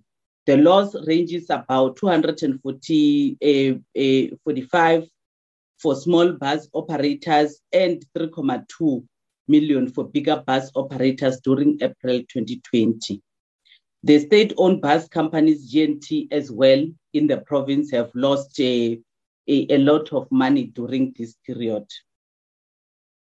Uh, the taxi industry was also negatively affected by COVID-19. The limited number of commuters affected, uh, it affected their financial standing. Tourist public transport could not move at all for three quarters up to now, their business are not active as there are very limited movements to tourist attraction areas, as I think uh, the minister did allude to that. We have also seen jobs being lost within the industry. Individual companies approach the department complaining that they are unable to license even their vehicles, which is a process that we are taking through with them. The interventions in the support of the public transport industry chair, as a province, was uh, granted authority to pay standing kilometers to all the subsidy operators, but at a 60%, uh, uh, at a 60%, so that then for their respective rates based on the average kilometers operated over a period of three months. We had to make a submission to EXCO as a department to plead that if we do not pay some of the operators, they might also not be able to recover fully as much as they did not move some of the kilometers. An amount of 39 million was paid out on standing kilometers for the 26 bus subsidy contracts in the province. And I think we were basing our our approach on section 29.2 of our subsidy contracts that provides that we have got a responsibility to deal with the subsidies of the buses. Uh, so on the other intervention, the province supported the industry by provision of sanitizers, disinfects, and uh, power sprays, as well as monitoring compliance in both taxis and bus ranks. We, as an MEC, we also led campaigns of the disinfection of taxi ranks in all the five districts in order to reduce the spread of the virus, namely our district is Mopani, Vhembe, Sekhukhune, Capricorn, and Waterberg. This was after when the lockdown uh, was, uh, the levels were being relaxed and we saw many people coming out. So we had to go to each taxi rank to make sure that uh, our stakeholders, as the taxi associations, the marshals, the taxi drivers also understand the procedures on what has to happen. A request has been is submitted to the provincial treasury for consideration on the rebates for the public transport sector, especially in our province, for those that are like your tourist sector, bus operators, and taxi operators that are not even up to now able to recover. The province is also assisting the taxi industry to manage their administrative affairs. The limited movement to schools, churches, and um, uh, public gatherings have also just affected the normal uh, taxi industry and bus industry. Chair, for the province to prepare for the anticipated third wave, budget have been cut tremendously, as you know. The current employment status of traffic officials necessitate that the payment of overtime for all hours worked beyond 40 hours a week. So we have seen the budget cut also starting to affect us when it comes to the traffic officers in terms of us dealing with the compliance continuously of the COVID 19. And I think, as you'll remember, that when we started all the other levels in every entrance in our province, be it when you are getting into Transcorp and the other D lanes, you'll find roadblocks. But currently, because of the budget cuts, we can no longer be proud of such activities. The limits in, of the deployment of officers over the weekend, which is compromising on the issues of uh, service delivery. But in terms of the last slide, Chair, that I can present, it is on the issues that going forward, as part of our recommendation, as much as we have got all those shortcomings, uh, we are saying that uh, as a province, we are looking at uh, towards the assistance of 140 million to honor the annual bus subsidy adjustment of 5 to 5.5% approved by Treasury. So if we were to have such an injection, it will be able to assist us to assist taxi operators on the implementation of the resolution of the next national taxi Lekgotla for them to be able to sustain themselves. I'll not go into details on this one. The minister has already alluded on the on the taxi Makgotla decisions. We are also looking towards uh, injecting 10 million towards the provision of the PPEs for the public transport industry. You will remember that to cut the, the, the spread, we need to continuously uh, deal with the compliance issues. But also for compliance, we also need to expedite the implementation of our 24 7 shift system uh, at national level to avoid the reliance on overtime for effective deployment of all our traffic officers. And I think, Chair, as well as Limpopo province, where we want to thank the National Department through the Office of the Minister. We have been able to be beneficiaries to a lot of programs. One, the sanitization programs in terms of intervention. Two, the deployments of officials in terms of assisting us in compliance. And three, I think all the programs that my colleagues have spoken about that the minister was able to give us support as he has presented was also what was happening in the Limpopo province. So without wasting time, let me thank you. Uh, if ever there are any other issues, we'll respond to questions. Thanks, Chair. Thank you, Honorable MEC. I now invite uh, Mpumalanga, Honorable MEC Lachmina Rain.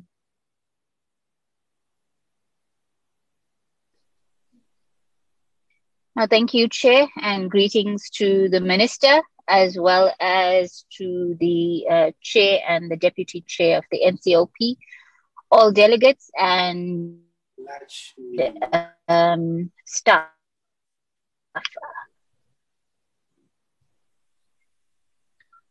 He have been appointed in this position as MEC for Public Works, Roads and Transport in Mpumalanga for two months now. So I'm a little bit uh, new in this department.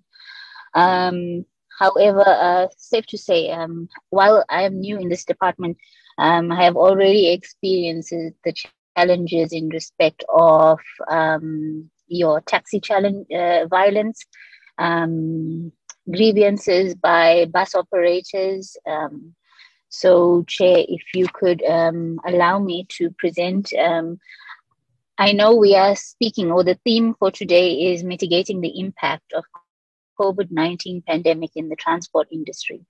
Um, but as I'm sitting here, I am presenting from the car monitoring the situation in Middelburg, where we have a um, dispute between two associations.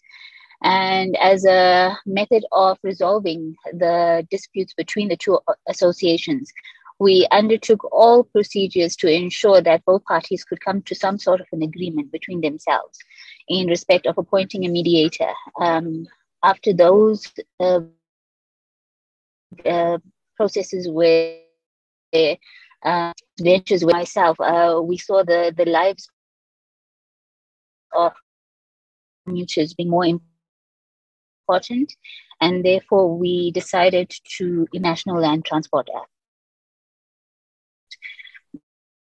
Uh, in terms of suspending the operations of the route, um, to suspend the routes, but um, we still have violence on the uh, ground. But I'm proud to say that the department has managed to um, maintain that, and the situation is controlled. Um, what makes me proud is that I can sit here saying we have no lives lost, um, which is a um, important factor in terms of the community that we deal with. Okay, we have submitted a presentation. Um, I think the presentation is in your uh, possession. I'm not sure if they're going to be in the presentation, but allow me to take you through in terms of the background. Um, uh, in Mpumalanga as a province, we have 71 registered taxi associations, and that comprises as follows. Um, uh, district, we sit with 20. Um, that comes with Gert Sibande at 28 and uh, 23 in Nkangala district.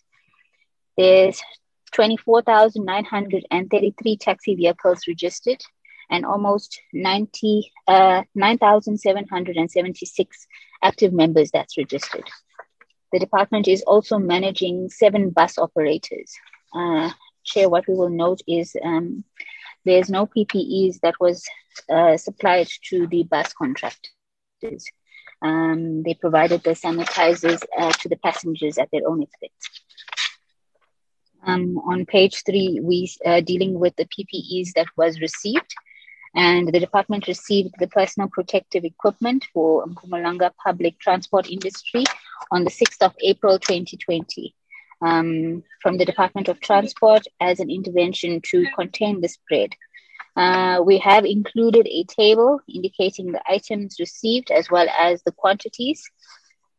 Um, on page seven, we show the additional materials that was received in terms of 7,600 one liter bottles of sanitizers, uh, 46,800 surgical masks, um, and 120 20 liter sanitizers.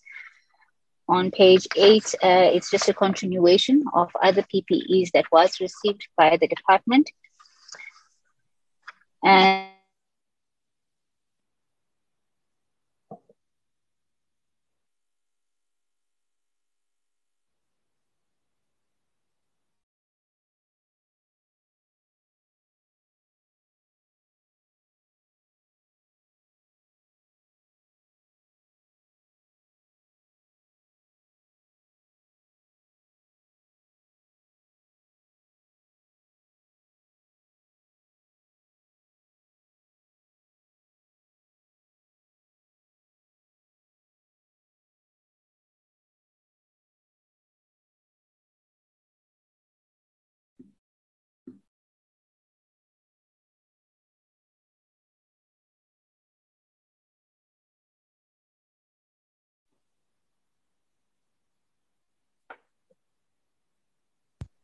Al Chair, we can't hear anymore. Yes.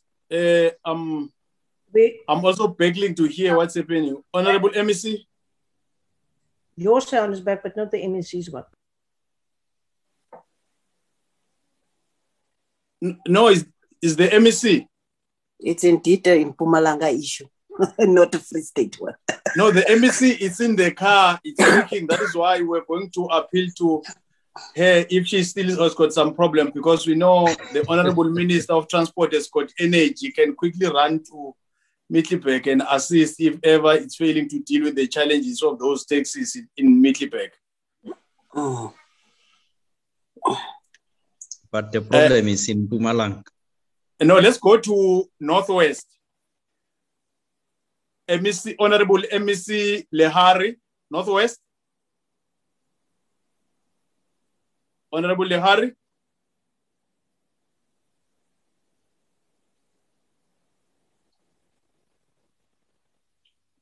Honorable Lehari in Northwest.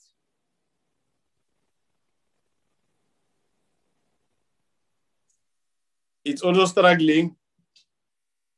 If that is still a problem in Northwest, in Northwest, we can go Uh, to. I'm, I'm here. I'm here, my chief. Okay, continue, Honorable Lehari. Focus on areas that were not covered by the Honorable Minister Mbalula. I will do that. Uh, on on behalf of uh, Northwest, can you hear me?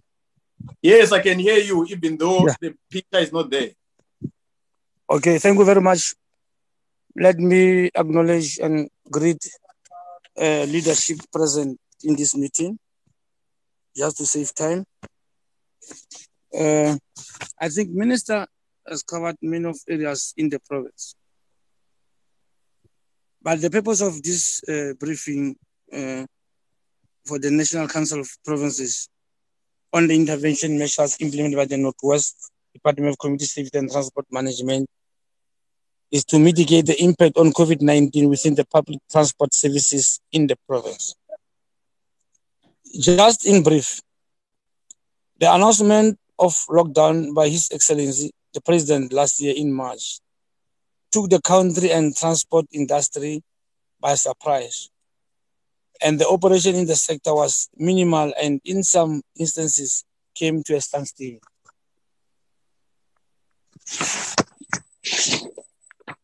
I'm, I'm summarizing this report because of the 10 minutes given. For a period of two months, small bus operators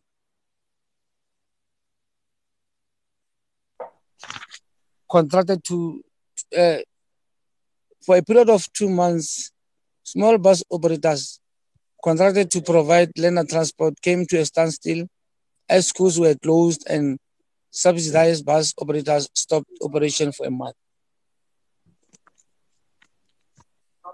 Small bus operators were given first priority with assistance of disinfectants, sanitizers, and face shield as only grade 7 and 12 learners were returning to school. During that period, we used only 358 buses to transport learners to school. 358 buses. We were assisted by the National Department of Transport, uh, thank you, Minister, with a consignment of personal protective equipment, PPE, for public transport operators. This enabled the department to further assist small bus operators with PPEs as more buses were returning to operations. In total, uh, Chairperson, 195 operators and 681 bus drivers were supplied with PPEs.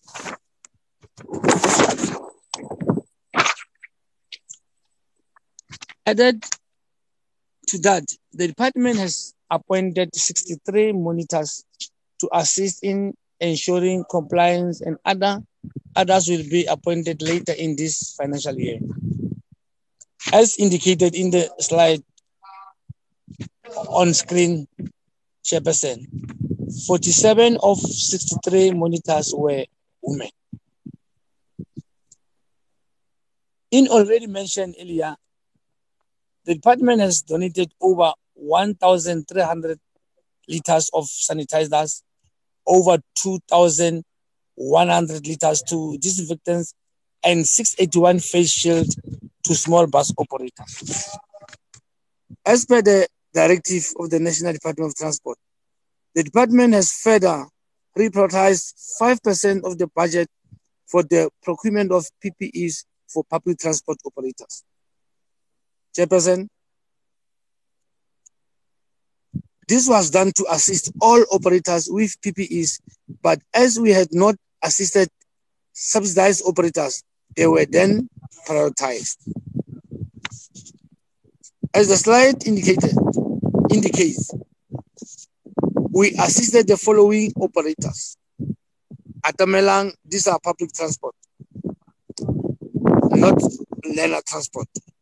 Atamelang bus transport, Amarosa Trading, Bojanala Bus, and Pumutra with a total of 175 20 liters of sanitizer.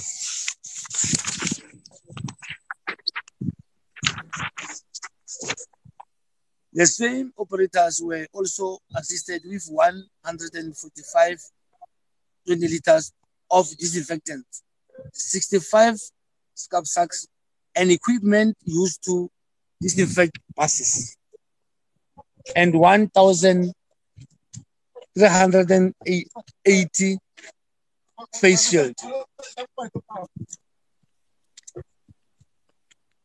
The same, let me repeat, the same operators were also assisted with 155 uh, 20 liters disinfectant, 65 uh, knapsacks, and equipment used to disinfect buses. I think you know it. And 1,380 face shield. I think my report uh, con- uh, consists of uh, eight, 19 pages.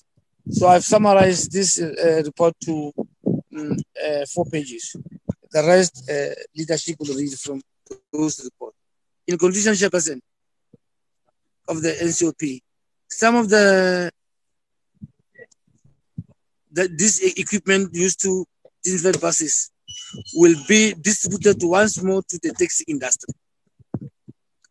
Just in addition, I think we visited almost, we have close to more than 90 taxi ranks in the province.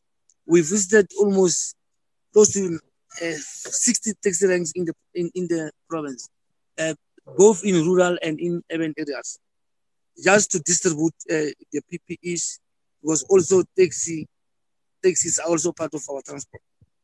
Now, we will also distribute more face shields to small bus operators for the drivers.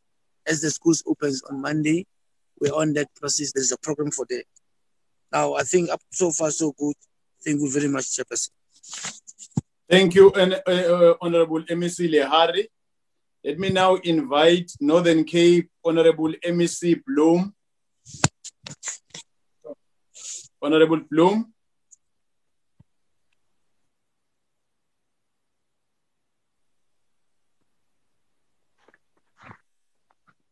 Thank you very much to the Honorable Chairperson of the NCOP, Honorable Amos Masondo, the Deputy Chairperson, Honorable Sylvia Lucas, our honorable members present, all MECs present, staff and all delegates present. Let me once, once more, in many ways, this past year has forced us to draw closer to each other, not only to fight crime, accidents, and the loss of our lives of our, in our roads, but an invisible enemy known as the COVID 19 virus that has claimed millions of lives across the globe. Now, Chairperson, since we, as a province, we have also submitted our presentation. I'll touch here and there. Now, so far for us, creating communities where we are safe, and not only meant that arresting criminals and fighting lawlessness, but also arresting the spread of the virus through stringent monitoring and enforcement of law down regulations regarding transport.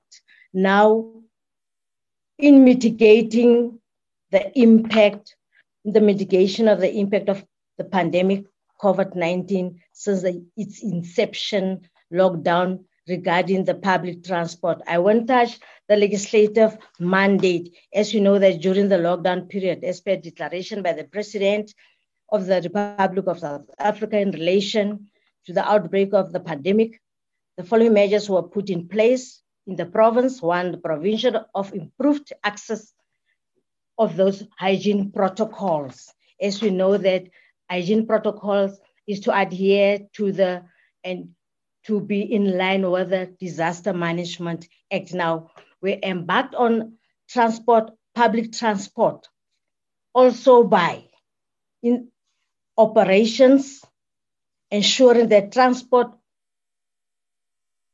is in the province. Hygiene protocols are adhered to. And then what we did in the Northern Cape, marshals were also recruited and appointed, whereby every day in at every taxi rank, they were there to keep that hygiene protocols were followed. There were sanitizers. There were in each and every taxi, mask every commuter and even the bus the, the taxi drivers. The marshals made it clear that they must wear their masks. So in all taxi uh, uh, uh, ranks, all hygiene protocols were followed. Now, during the restrictions, whereby there were curfew regarding the public transport, in the Northern Cape, we were assisted by, we thank very much for the assistance of the SAPs, who are also law enforcers in the province, together with the, were, we were working together with the defense force. They were assisting in the department regarding the curfew as per restrictions. Now, in the loading of public transport, a vehicle regarding the restrictions which were supposed uh, traffic or minibuses restrictions were adhered to. Eight passengers, whereby now the number was reduced. Regarding the taxi industry, the in taxi industry in the province was very much affected. It was very much affected, but due to the campaigns which in the province we've done across the, the, the, the areas, there are some regions in the province. As we know that Northern Cape is the most vast province, scattered. So we managed to have those campaigns at those taxi ranks. Now that in order now for the department to adhere to the strict measures and to the disaster management and to adhere to the hygiene protocols. The taxi industry, it continues to assist this public transport.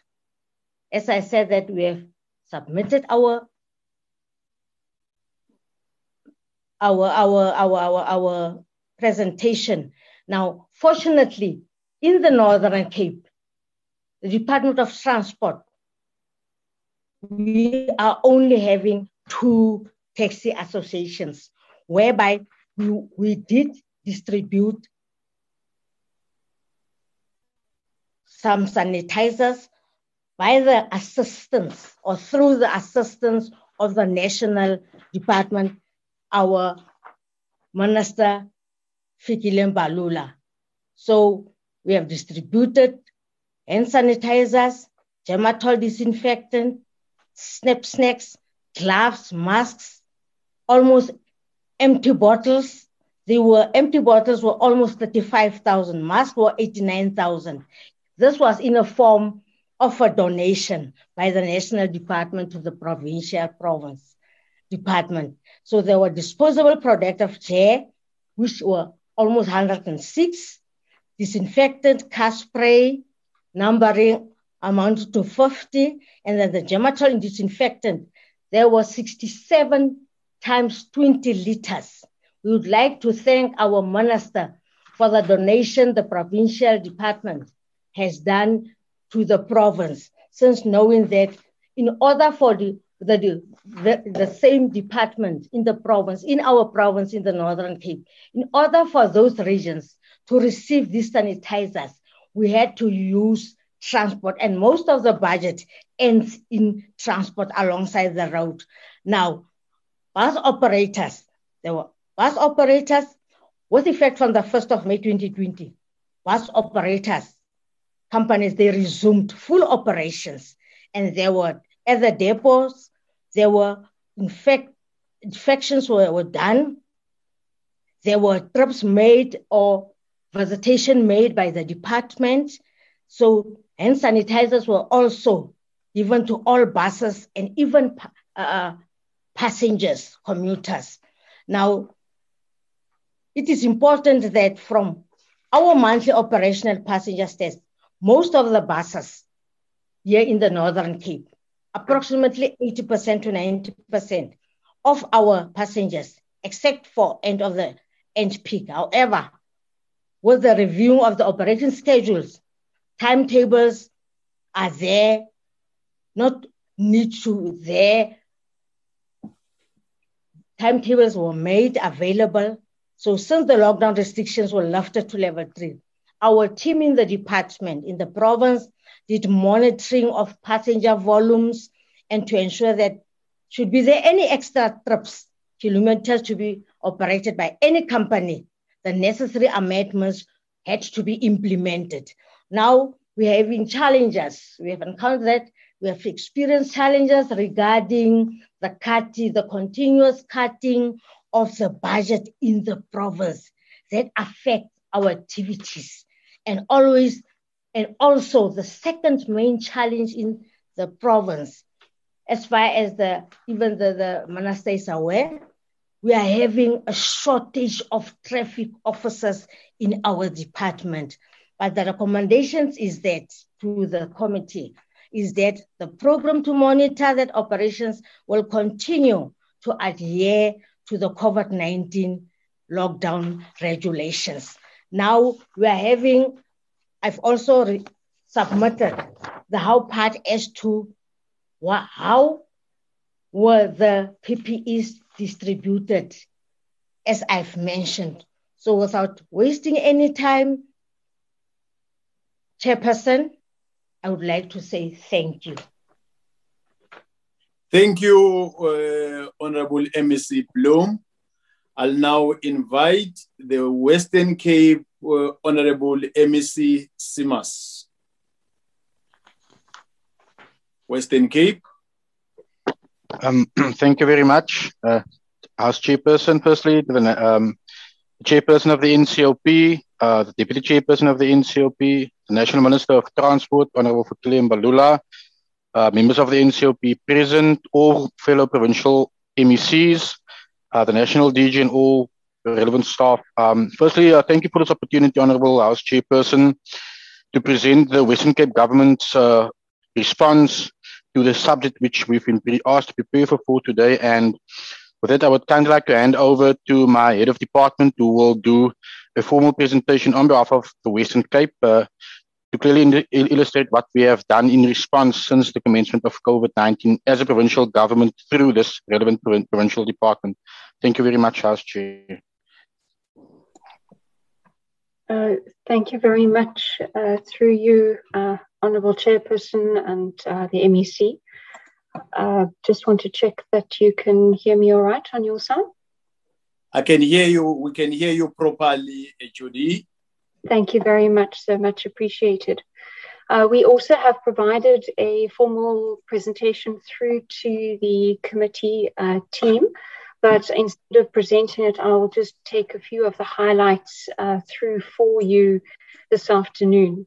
So, from the Western Cape Department of Transport and Public Works' response to the COVID 19 pandemic and dealing with the impact on the transport industry, I'm going to just touch on a few areas. Uh, one which focuses on the intergovernmental relationships that we put in place to be able to respond to the pandemic, how we responded on our planning, establishment, and operation.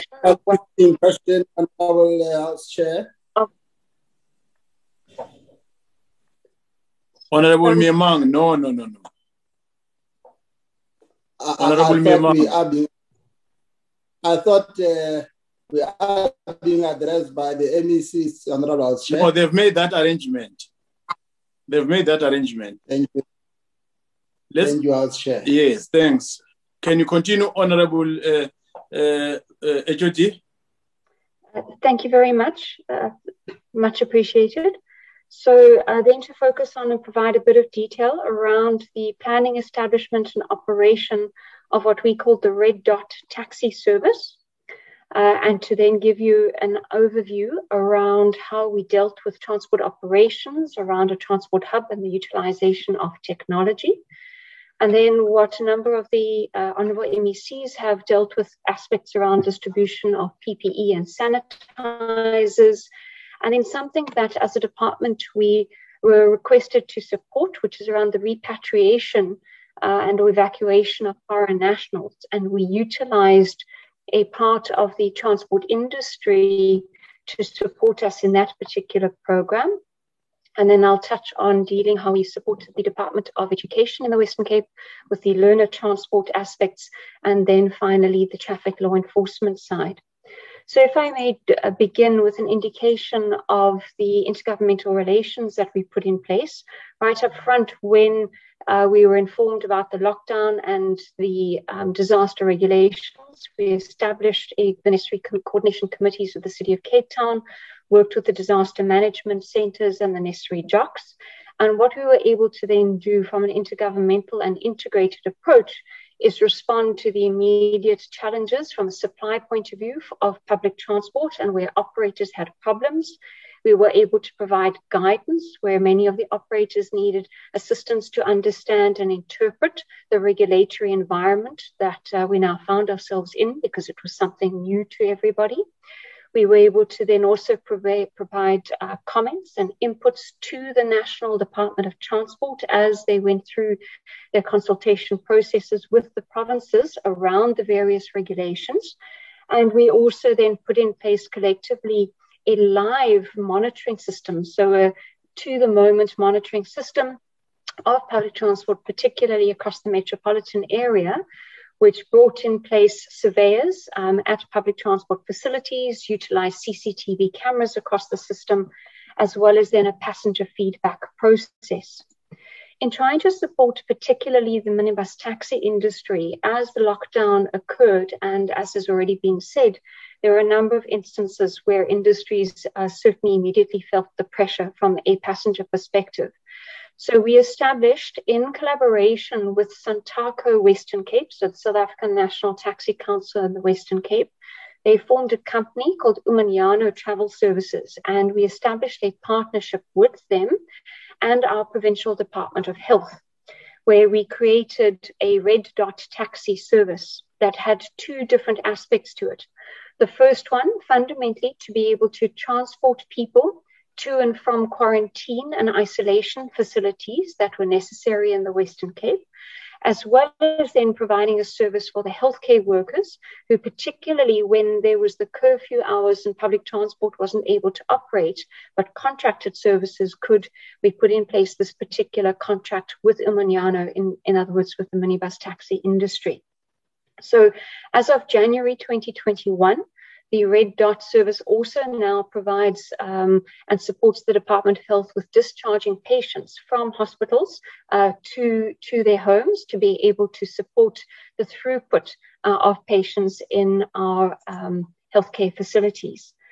To give you a sense, uh, from the start of the Red Dot service as at the end of March 2021, the service had provided one just shy of 196,000 healthcare worker trips from 25 hospitals in the Cape Metro.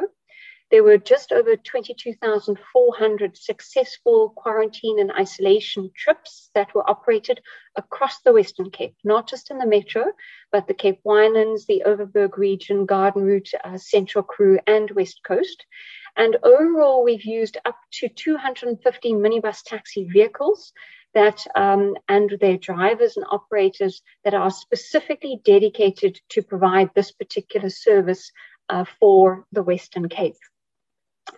We then, from a compliance point of view, and um, many of the MECs through your chair have mentioned about uh, compliance monitoring of the use of PPE and others, we put in place a process where we can survey uh, at facilities utilizing CCTV cameras and then technology that our department had already invested in, we could utilize with minor alterations for an app where the where the surveyors could provide on the ground and immediate feedback to us to this live system to allow us to then direct people to respond where we found that facilities needed to be cleaned, where there wasn't sanitization happening, or when we needed to deploy uh, law enforcement, both from the municipality's point of view as well as from our own department. The presentation that uh, has been submitted provides some screenshots of the types of surveys that were done, the data that was received, and this also then we make sure we report through on a regular basis to the National Department of Transport, where we also identify trends across different types of facilities uh, and different operations.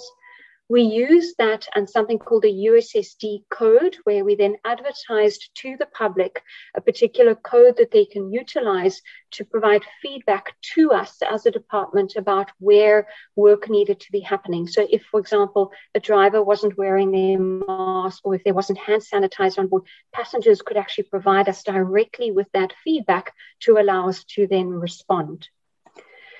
In terms of the bus services, the contracted bus services within the Western Cape, our department oversees the Golden Arrow bus services as the one company, and then in collaboration with the George municipality, the Go George bus service. We worked with the operators to ensure that the services could be operated safely during the lockdown period. The city of Cape Town did the same thing with their MyCiTi service. And during that particular process, we implemented measures to adjust um, the timetables, the adhere to the capacity restrictions, ensuring that hand sanitizer was on board, screening of employees, etc. So all of those things were dealt with.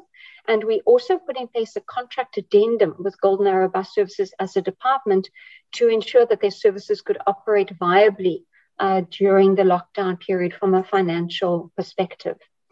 From a procurement and distribution of sanitizer perspective, again, we actually assisted GABS, uh, George Link, which is the company operating the Go George services, as well as the City of Cape Town and Santaco. We procured and distributed sanitizer and PPE. And then also, as other provinces mentioned, donations received from the national uh, department were also then distributed through to the industry. The quantums are provided in the presentation that we have previously submitted. In terms of the repatriation process, we used a different part of the public transport industry to be able to provide some kind of services for them and some financial income.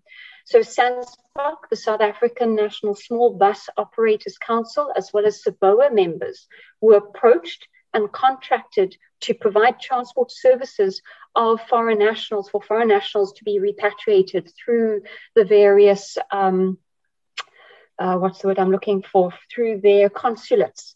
Um, and overall, in that particular, as we um, move towards conclusion, HOT.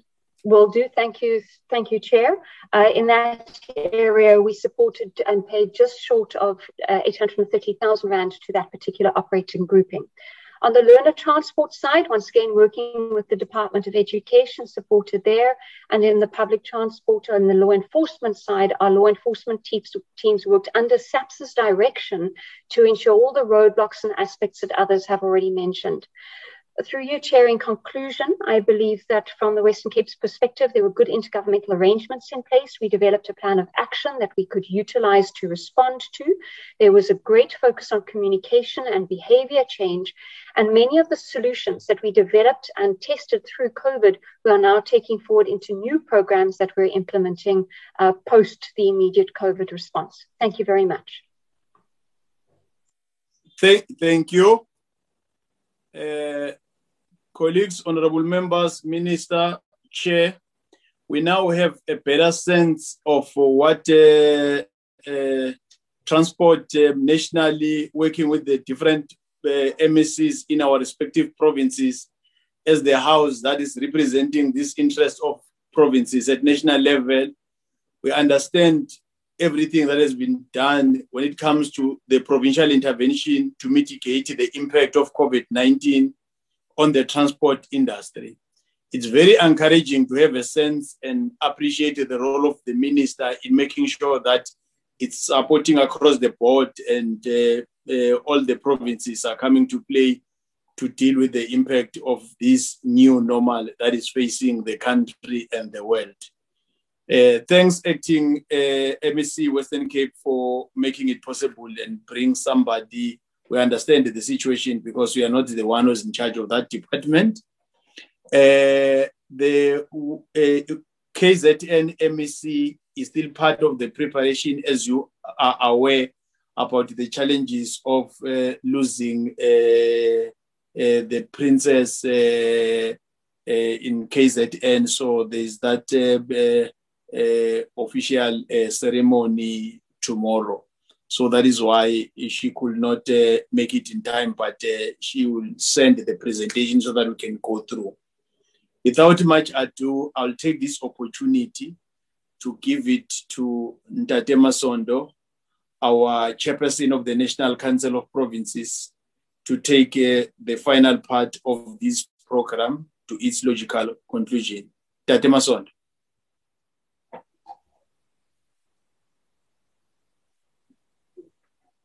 Thank you very much, uh, uh,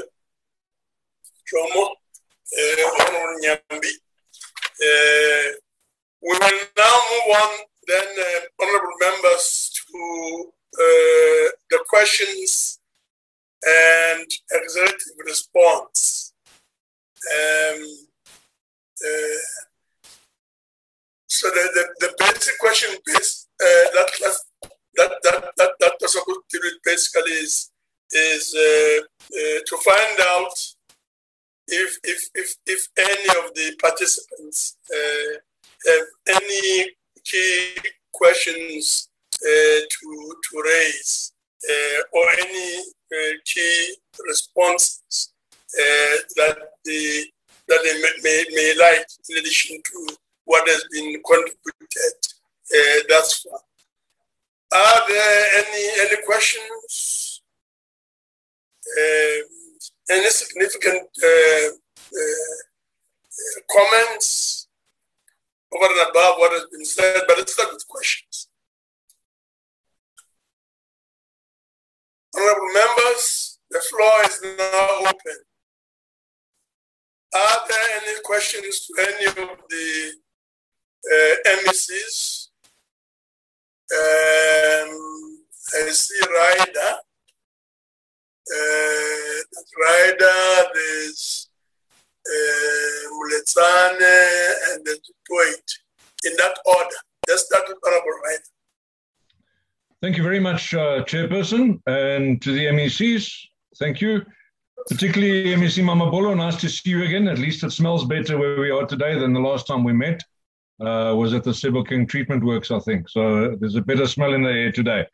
Uh, MEC, I wanted to just make the point that, uh, uh, you know, saying that 70% of our transport, public transport in Gauteng is made up by taxi transport is certainly not something to be proud of. And that should be something that we're looking to change. Uh, the, the bus system and the train system operating in Gauteng is, is hopelessly inadequate at this stage and is not serving the majority of our commuters. And as you say, people are left at the um, uh, at the hands of the taxis and the taxi operators, which are privately run. And of course, uh, there's there's issues around subsidization there. And like you yourself said, that uh, uh some of the price hikes that we've seen, particularly over COVID, when workers have been under financial pressure and financial strain, uh, some of those price hikes have not helped matters uh, and not really assisted the commuters.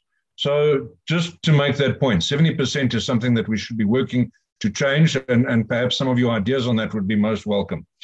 Uh, MEC, you made a comment that uh, veterans are going to be utilized to, to do certain things.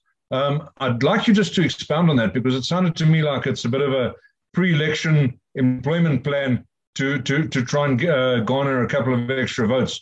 If you can just tell us a little bit more around how that's going to happen, uh, that would be most welcome, please. And then, of course, also the crowding at taxi ranks has become the big issue. Now, I hear what you're saying about the fact that marshals have been employed um, and marshals have been sent out, but we all know that marshals are, are not always listened to and and and the, the instructions are not always complied with. So, can you tell us a little bit about the taxi ranks that are lying either vacant or unused uh, or, or part completed? And I mean, certainly we can look at things like the the the, the Vereeniging, uh, the Sedibeng uh, taxi rank that has remained uncompleted since uh, MEC Bawi's days. Uh, we can look at the Mall of the South taxi rank that has, because of, of, of disputes between different associations, um, has not been employed yet. So if you can give us an idea of, of, of what's being done to improve the situation around taxi ranks, please. Thank you very much, Chairperson. thank you very much, uh, Honorable Ryder. Uh, Honorable Mletsane. Eh, ke a leboa modulasetulo ke leboele le di-mec ka di-presentation tsa bona eh, le minister potso ya ka ke lebisitse haholoholo ho mec mashinini ha o tswa ka toropo o kena ka andres pretoria semane ho na le hiking spot moo. Jwale ke batla ho tseba ho yana hore na hiking spot eo e se e le bopalamelo ba di-taxi bo molaong. Hobane ke bona le di-taxi tsena tse kgolo di se di fola mono le tsona di palamisa mono hore di tsebe ho tswa ka bloemfontein potso ya ka ya bobedi ho yena mec mashinini ke taba ya mohokare taxi association e ke tshepang haholo hore wa tseba ka yona. Di-permit tsa bona di ntse di le matsohong a mongodi wa, wa, wa permit board. Eh di-court order tsa bona tse ileng tsa tshwanela gore di implementuwe ha di so implementuwe le ka jeno lena. Mme ke rata ho tseba ho mec gore na ba bohole ba bo ka go rarolola mathata a wa eh, taxi association ke a leboa Um, thank you very much, uh, uh, Honorable uh, Mletsane. Uh, we will now move, move on to Honorable Du Toit. Thank you, Honorable Chair. Thank you, Chair. Chair, I've got uh, two questions that's directed to the MEC Mamabolo from Gauteng. Uh, firstly, what is the total cost per employee per month? And I'm referring to the taxi marshals that you refer to. That includes their training cost. And secondly, it's no secret that budget cuts took place across the board in South Africa. And we are supposed to save rather than spend while still focusing on safety. MEC government has a bloated wage bill. Why were military veterans appointed to monitor the COVID regulations at schools instead of providing uh, the relevant material to schools to fulfill that duty. And um, did I hear correct? Did you say that these were permanent employments that, that took place? If you could just elaborate on the matter. Thank you, Chair. Okay, thank you very much. Let's, let's start with questions that were raised by Honorable Ryder.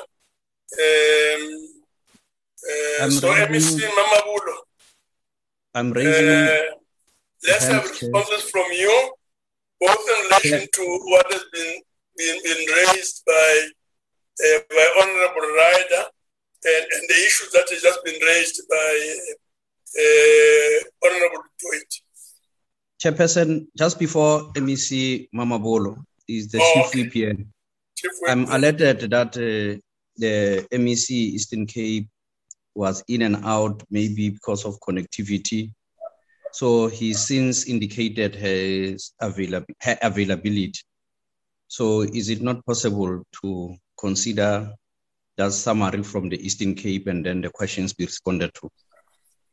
A good idea Uh, MEC Tikana, why don't we start with you first before we come back to the, the, the questions? Just a high level summary.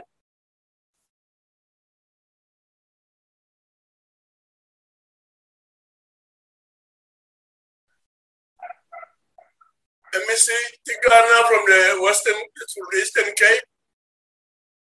Alikikana kwi-Eastern Cape.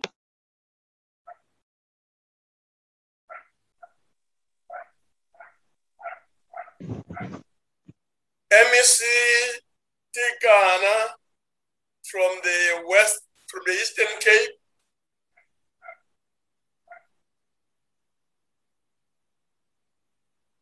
We we have done everything possible, Chair. If not available now, I think I bear with you and Okay, let's move on to the not go back. responses. I know the comment of Honorable Ryder. Thank you, Chair. Uh, Mamabolo and uh, response to the tweet and Honorable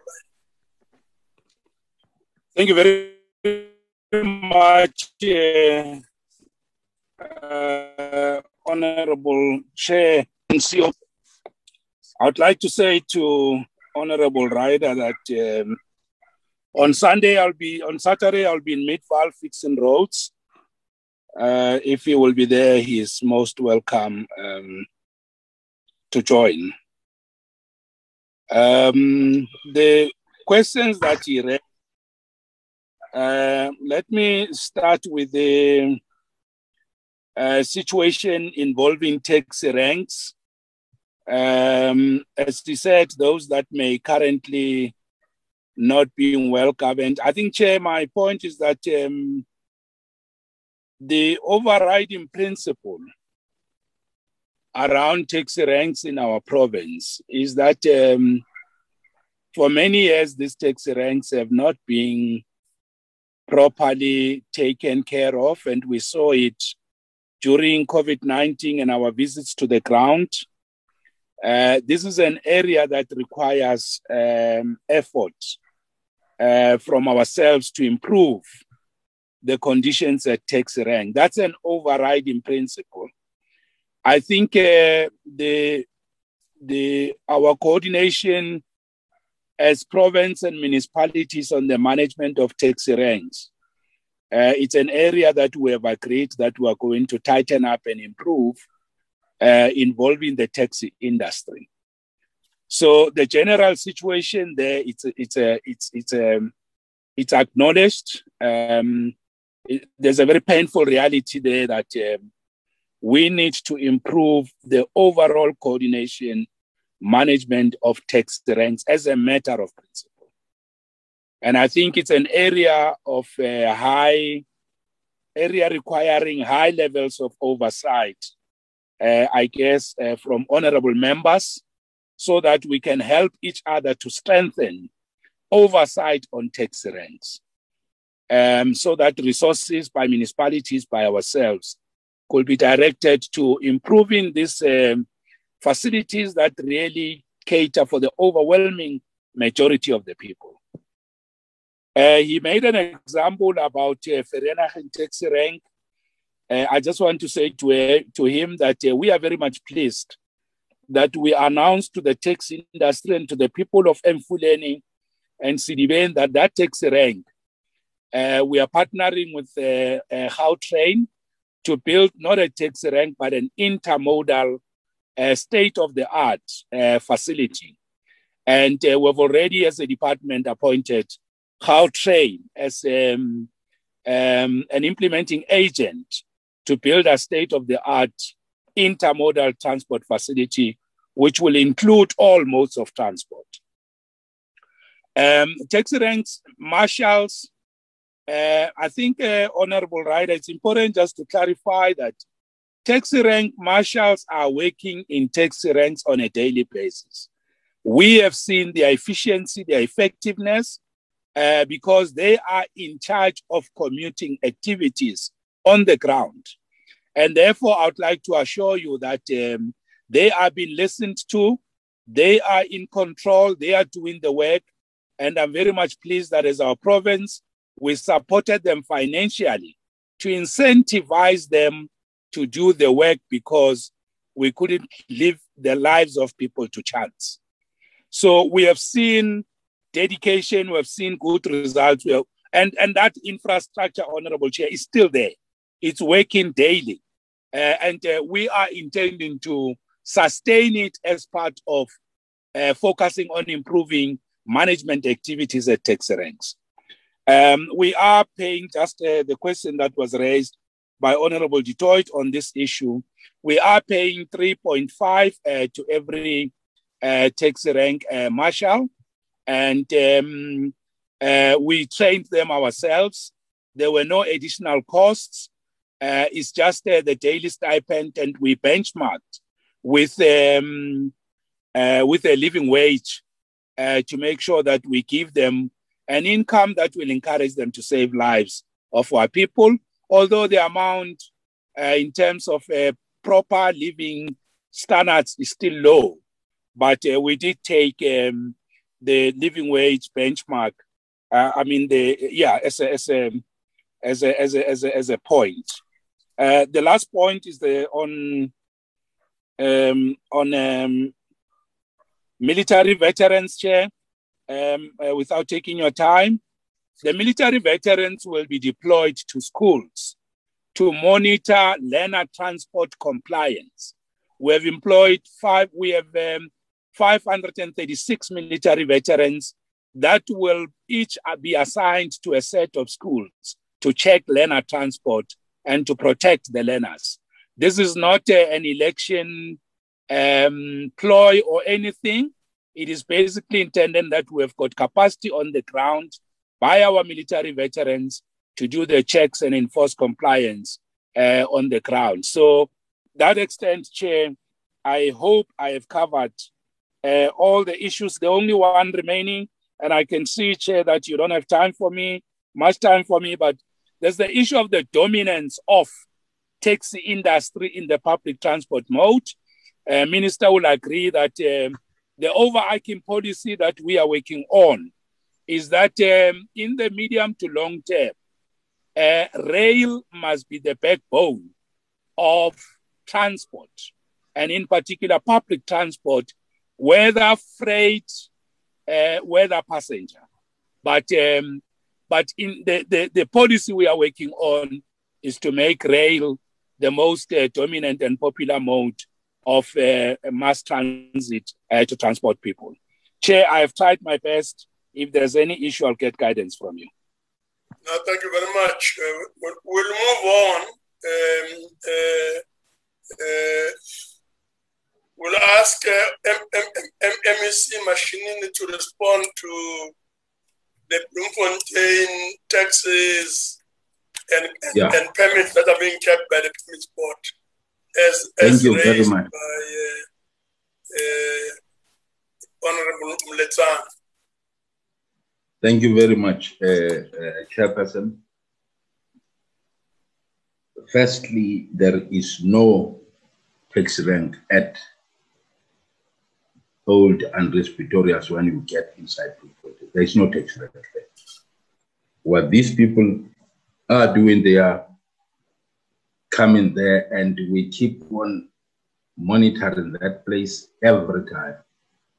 We are impounding those that are there and then take them to an impoundment center just to indicate that there is no taxi there. Uh, that's what we are doing. We are impounding them, enforcing the law in that area that in Two, uh, on the issue of Mohokare, I think they did not tell you the truth. What is the truth? The truth is that they wanted to have an association.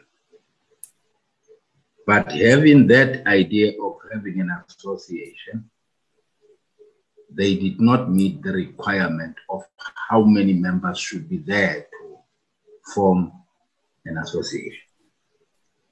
That's why the department took them to the higher court and then they lost. Because the implication of giving people that do not meet the requirement, everyone can wake up tomorrow and form an association. And I think it will be a chaos. So the reason why they lost the case on the second round when the department challenges that was that they were not meeting the quota. We are not against anybody to have the permit or establish an association. But in terms of the law, they have to meet a particular quota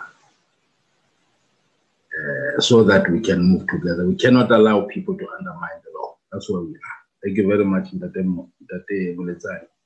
I'm prepared to talk to you on the side and explain to you. Batubana, when they talk and talk to the parliamentarians, they don't tell them the truth. And with me in the department, talk truth straight as to what is happening. Thank you very much. So, when I'm chair of family service or.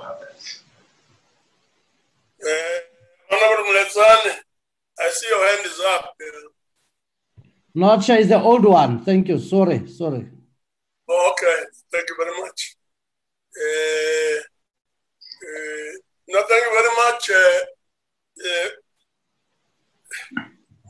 Honorable Dwight, I see your hand is up. No, it's all the, the chain. All right, okay, thank you very much. Um, I really ask the, the table there to please lower their hands uh, when the matter has been uh, uh, attended to. Uh, please do that. Let's try one more time to see if Honorable uh, MEC Tikana is, is around. Honorable Tikana from the Eastern Cape. No, seems there's, there's no one there. Uh, uh, I hope the minister is still with us. Honorable Chair. Afternoon, Okay. Honorable Chair. Yes, Mike uh, Delwan, the lawyer, Chairperson. please, please proceed. Just a, a, a short summary. Okay, I'm I'm struggling with the with Oh, I can the hear you. Okay. That's a Chair. way to listen to yourself. Okay, Chair, thank you. Chair, let me talk on the impact of COVID 19 on passenger tra- tra- transport. Uh, bus passenger services operating local services in the province are not youth yet uh, fully operational due to a number of issues. That is, people are still working from home. Uh, the employees are elderly. Then there's a rotational work concept still being applied in organizations as well as schools and institutions of higher learning, leading to reduced ridership.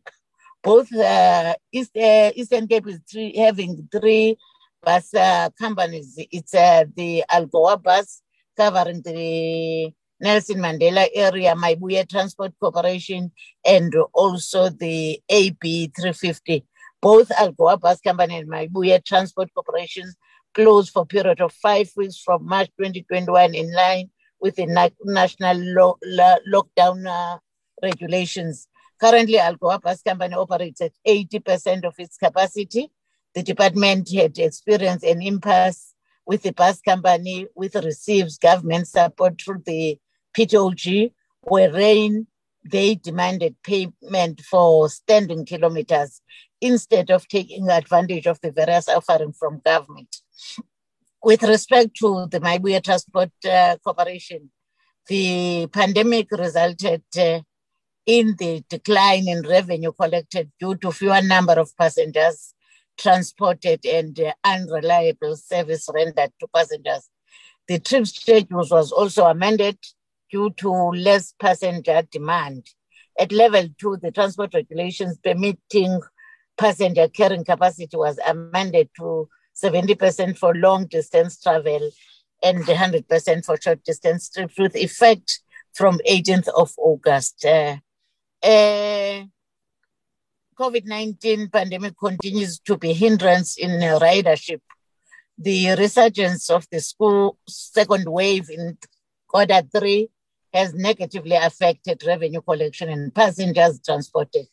Although the bus's carrying capacity was 100%, there was still a fewer number of passengers traveling due to COVID-19. Uh, on revenue, uh, during 2019-20, it was 25 million. Then on 2020-21, it's uh, the passenger revenue is 15 million. Uh, generally, COVID-19 has impacted the movement of people, and this has had an impact on the load factor with regards to flying community, as many business engagements are conducted uh, virtually. From Mthatha Airport, which is the only government uh, owned facility providing uh, commercial air services, the situation is no different. Since the opening of the airport, the current loads are on average of between 20 and 30 passengers per flight, and here has been a small increase since the airport opened after lockdown. Uh, the department has supported uh, the public transport industry with uh, an amount of 13 million uh, from PTOG for the procurement of PPEs. Uh, we procured 680 times 25 liters of sanitizers, 803 disinfectors, and 600 masks, 270 distance markers, and 2,000 window window stoppers, which were distributed to the following to Algoa, Mayibuye, uh, AB350, and Eastern Cape Bus Operators Councils. We are having 193 taxi associations. Uh, on scholar transport programs, the numbers increased uh, when the schools were reopened because of the of the savings which were noted during realized during the lockdown level five we targeted 87,000 learners, but they were increased after the opening to 124,000 learners. But the situation now is still has still reversed to 103. Uh, those are the issues, Chair, which I, I thought I wanted to share with the meeting, unless there would be other issues. Uh, in conclusion, Chairperson, as a department, we keep monitoring the situation on the ground and provide the necessary support to the industry and stakeholders. We further expect that the infrastructure programs being implemented and those in the planning stages will assist the province's uh, economic recovery initiative. Thanks, Chairperson and uh, honorable members. Thank you very much. Um, are there any specific questions to Honorable Tikana? Any questions or comments? No. Uh, we'll move on then to see if the minister wants to make any comment. Honorable Minister, any comments?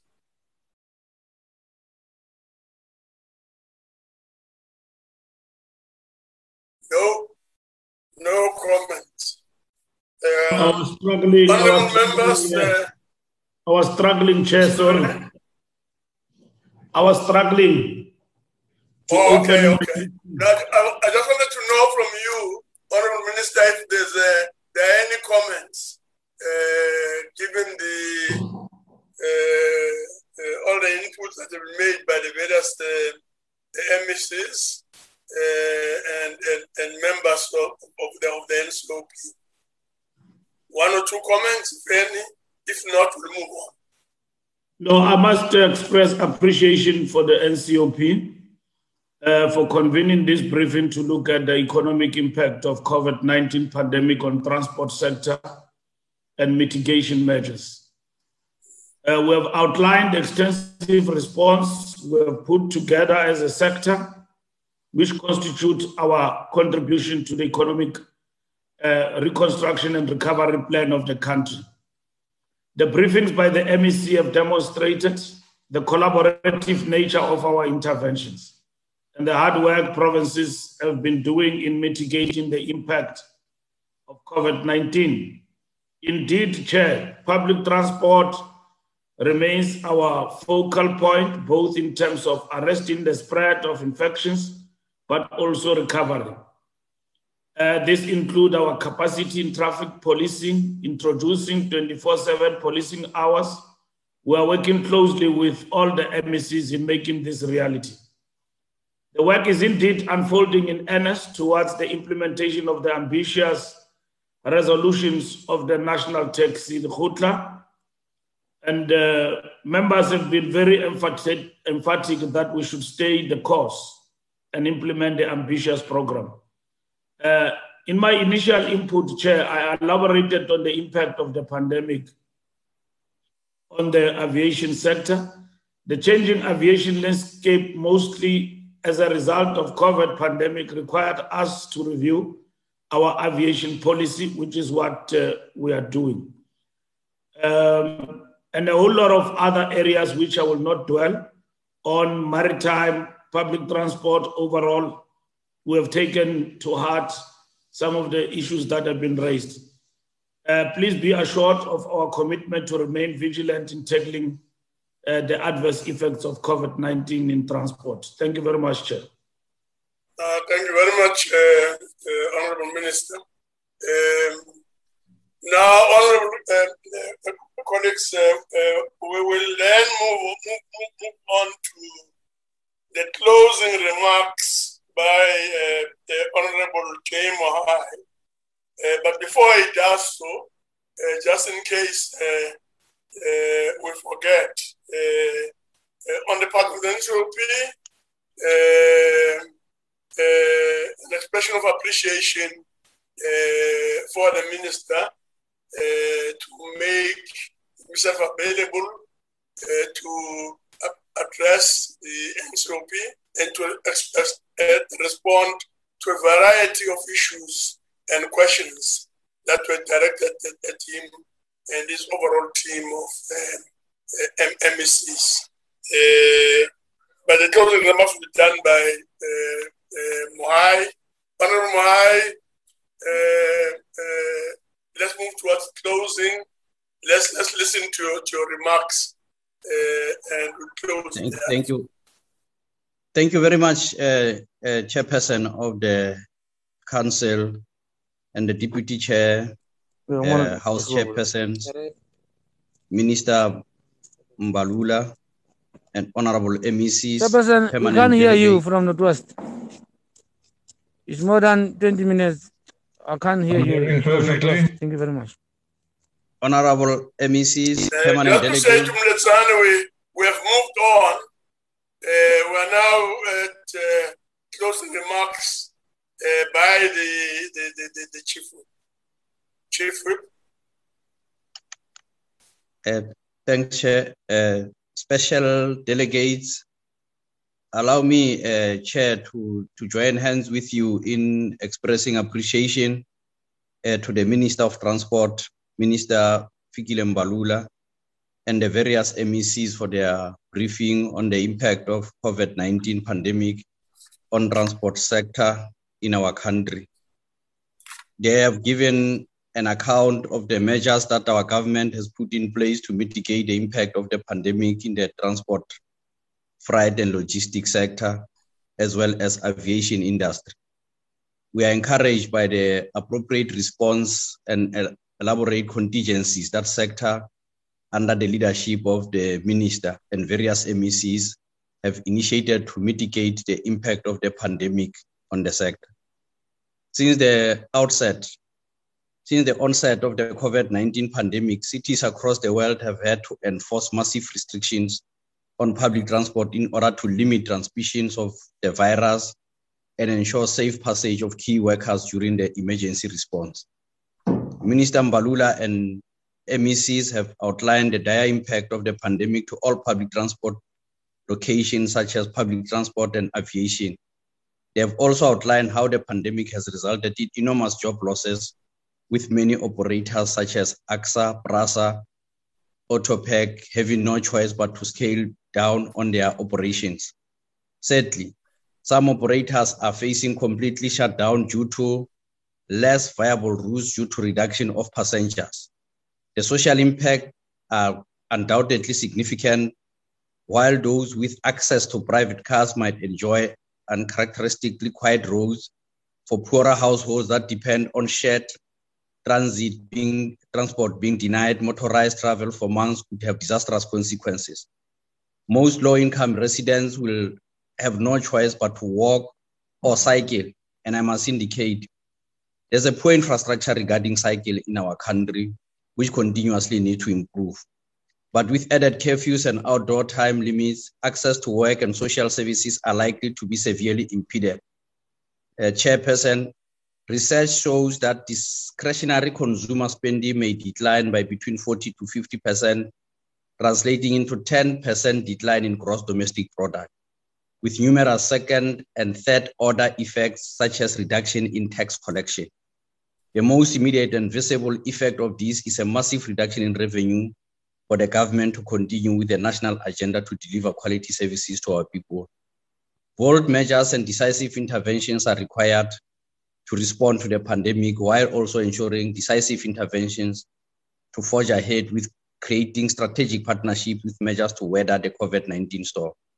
We want to reassure uh, the minister and all MECs of our support in rallying all sectors of society to ensure that the pandemic doesn't reverse the gains that we have made in reversing the legacy of underdevelopment, especially poor infrastructure in our communities and providing our people with reliable and safe public transport.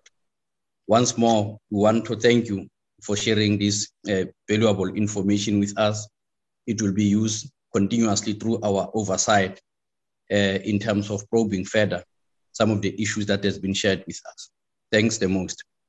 Thank you, Chairperson. Now, thank you very much, uh, Chief Whip. Uh, honorable members, we have come to the end of uh, this special briefing session. Um, and on the note uh, on which the Chief Whip uh, concluded, uh, until we meet again. but at this point, I, I, wish to declare this briefing closed. Thank you very much. Thank you very much, Chair. Thank you Thank very you, much. Chair. very much, Thank you, Chair. Chair. Thank you, Chair. Bye. Thank you. Nice, Thank honorable you very member. much. Long Thank live you. the Thank you. Thank you. Long live the chair. Honorable Sylvia. Thank you very much, Honorable Bangwenya. Sylvia. Bye, Thank you. bye, Sylvia. May num nam. Nomandla. Ewe, ewe.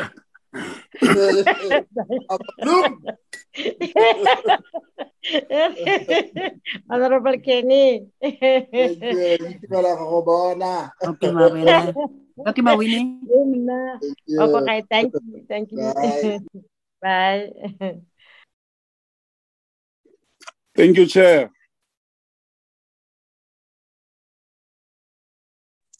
Is the meeting still on? No, Hello? go and rest. Oh, for, for more than 10, 20 minutes. I was not yeah, hearing you. you- yeah, it's over. You can rest now. Rest, rest, oh, Chief. Yeah, thank you very much.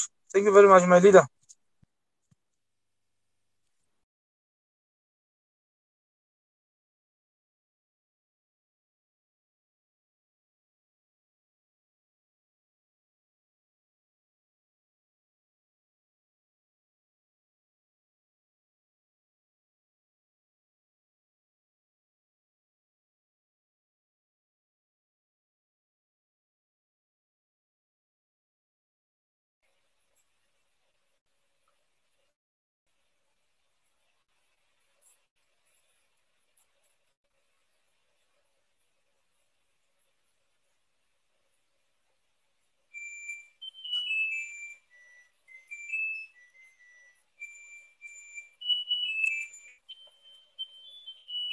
Thank you, Chief Whip.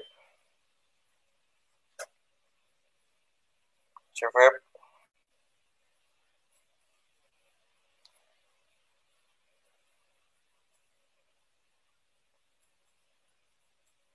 Thank you, Will.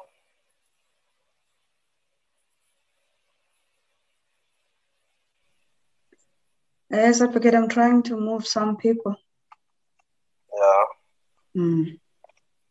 We still have uh, a few. Uh,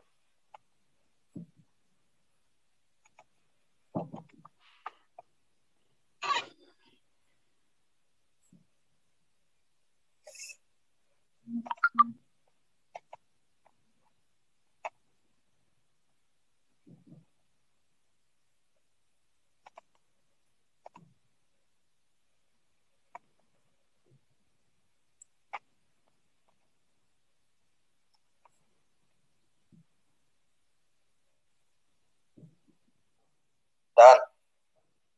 It looks like it.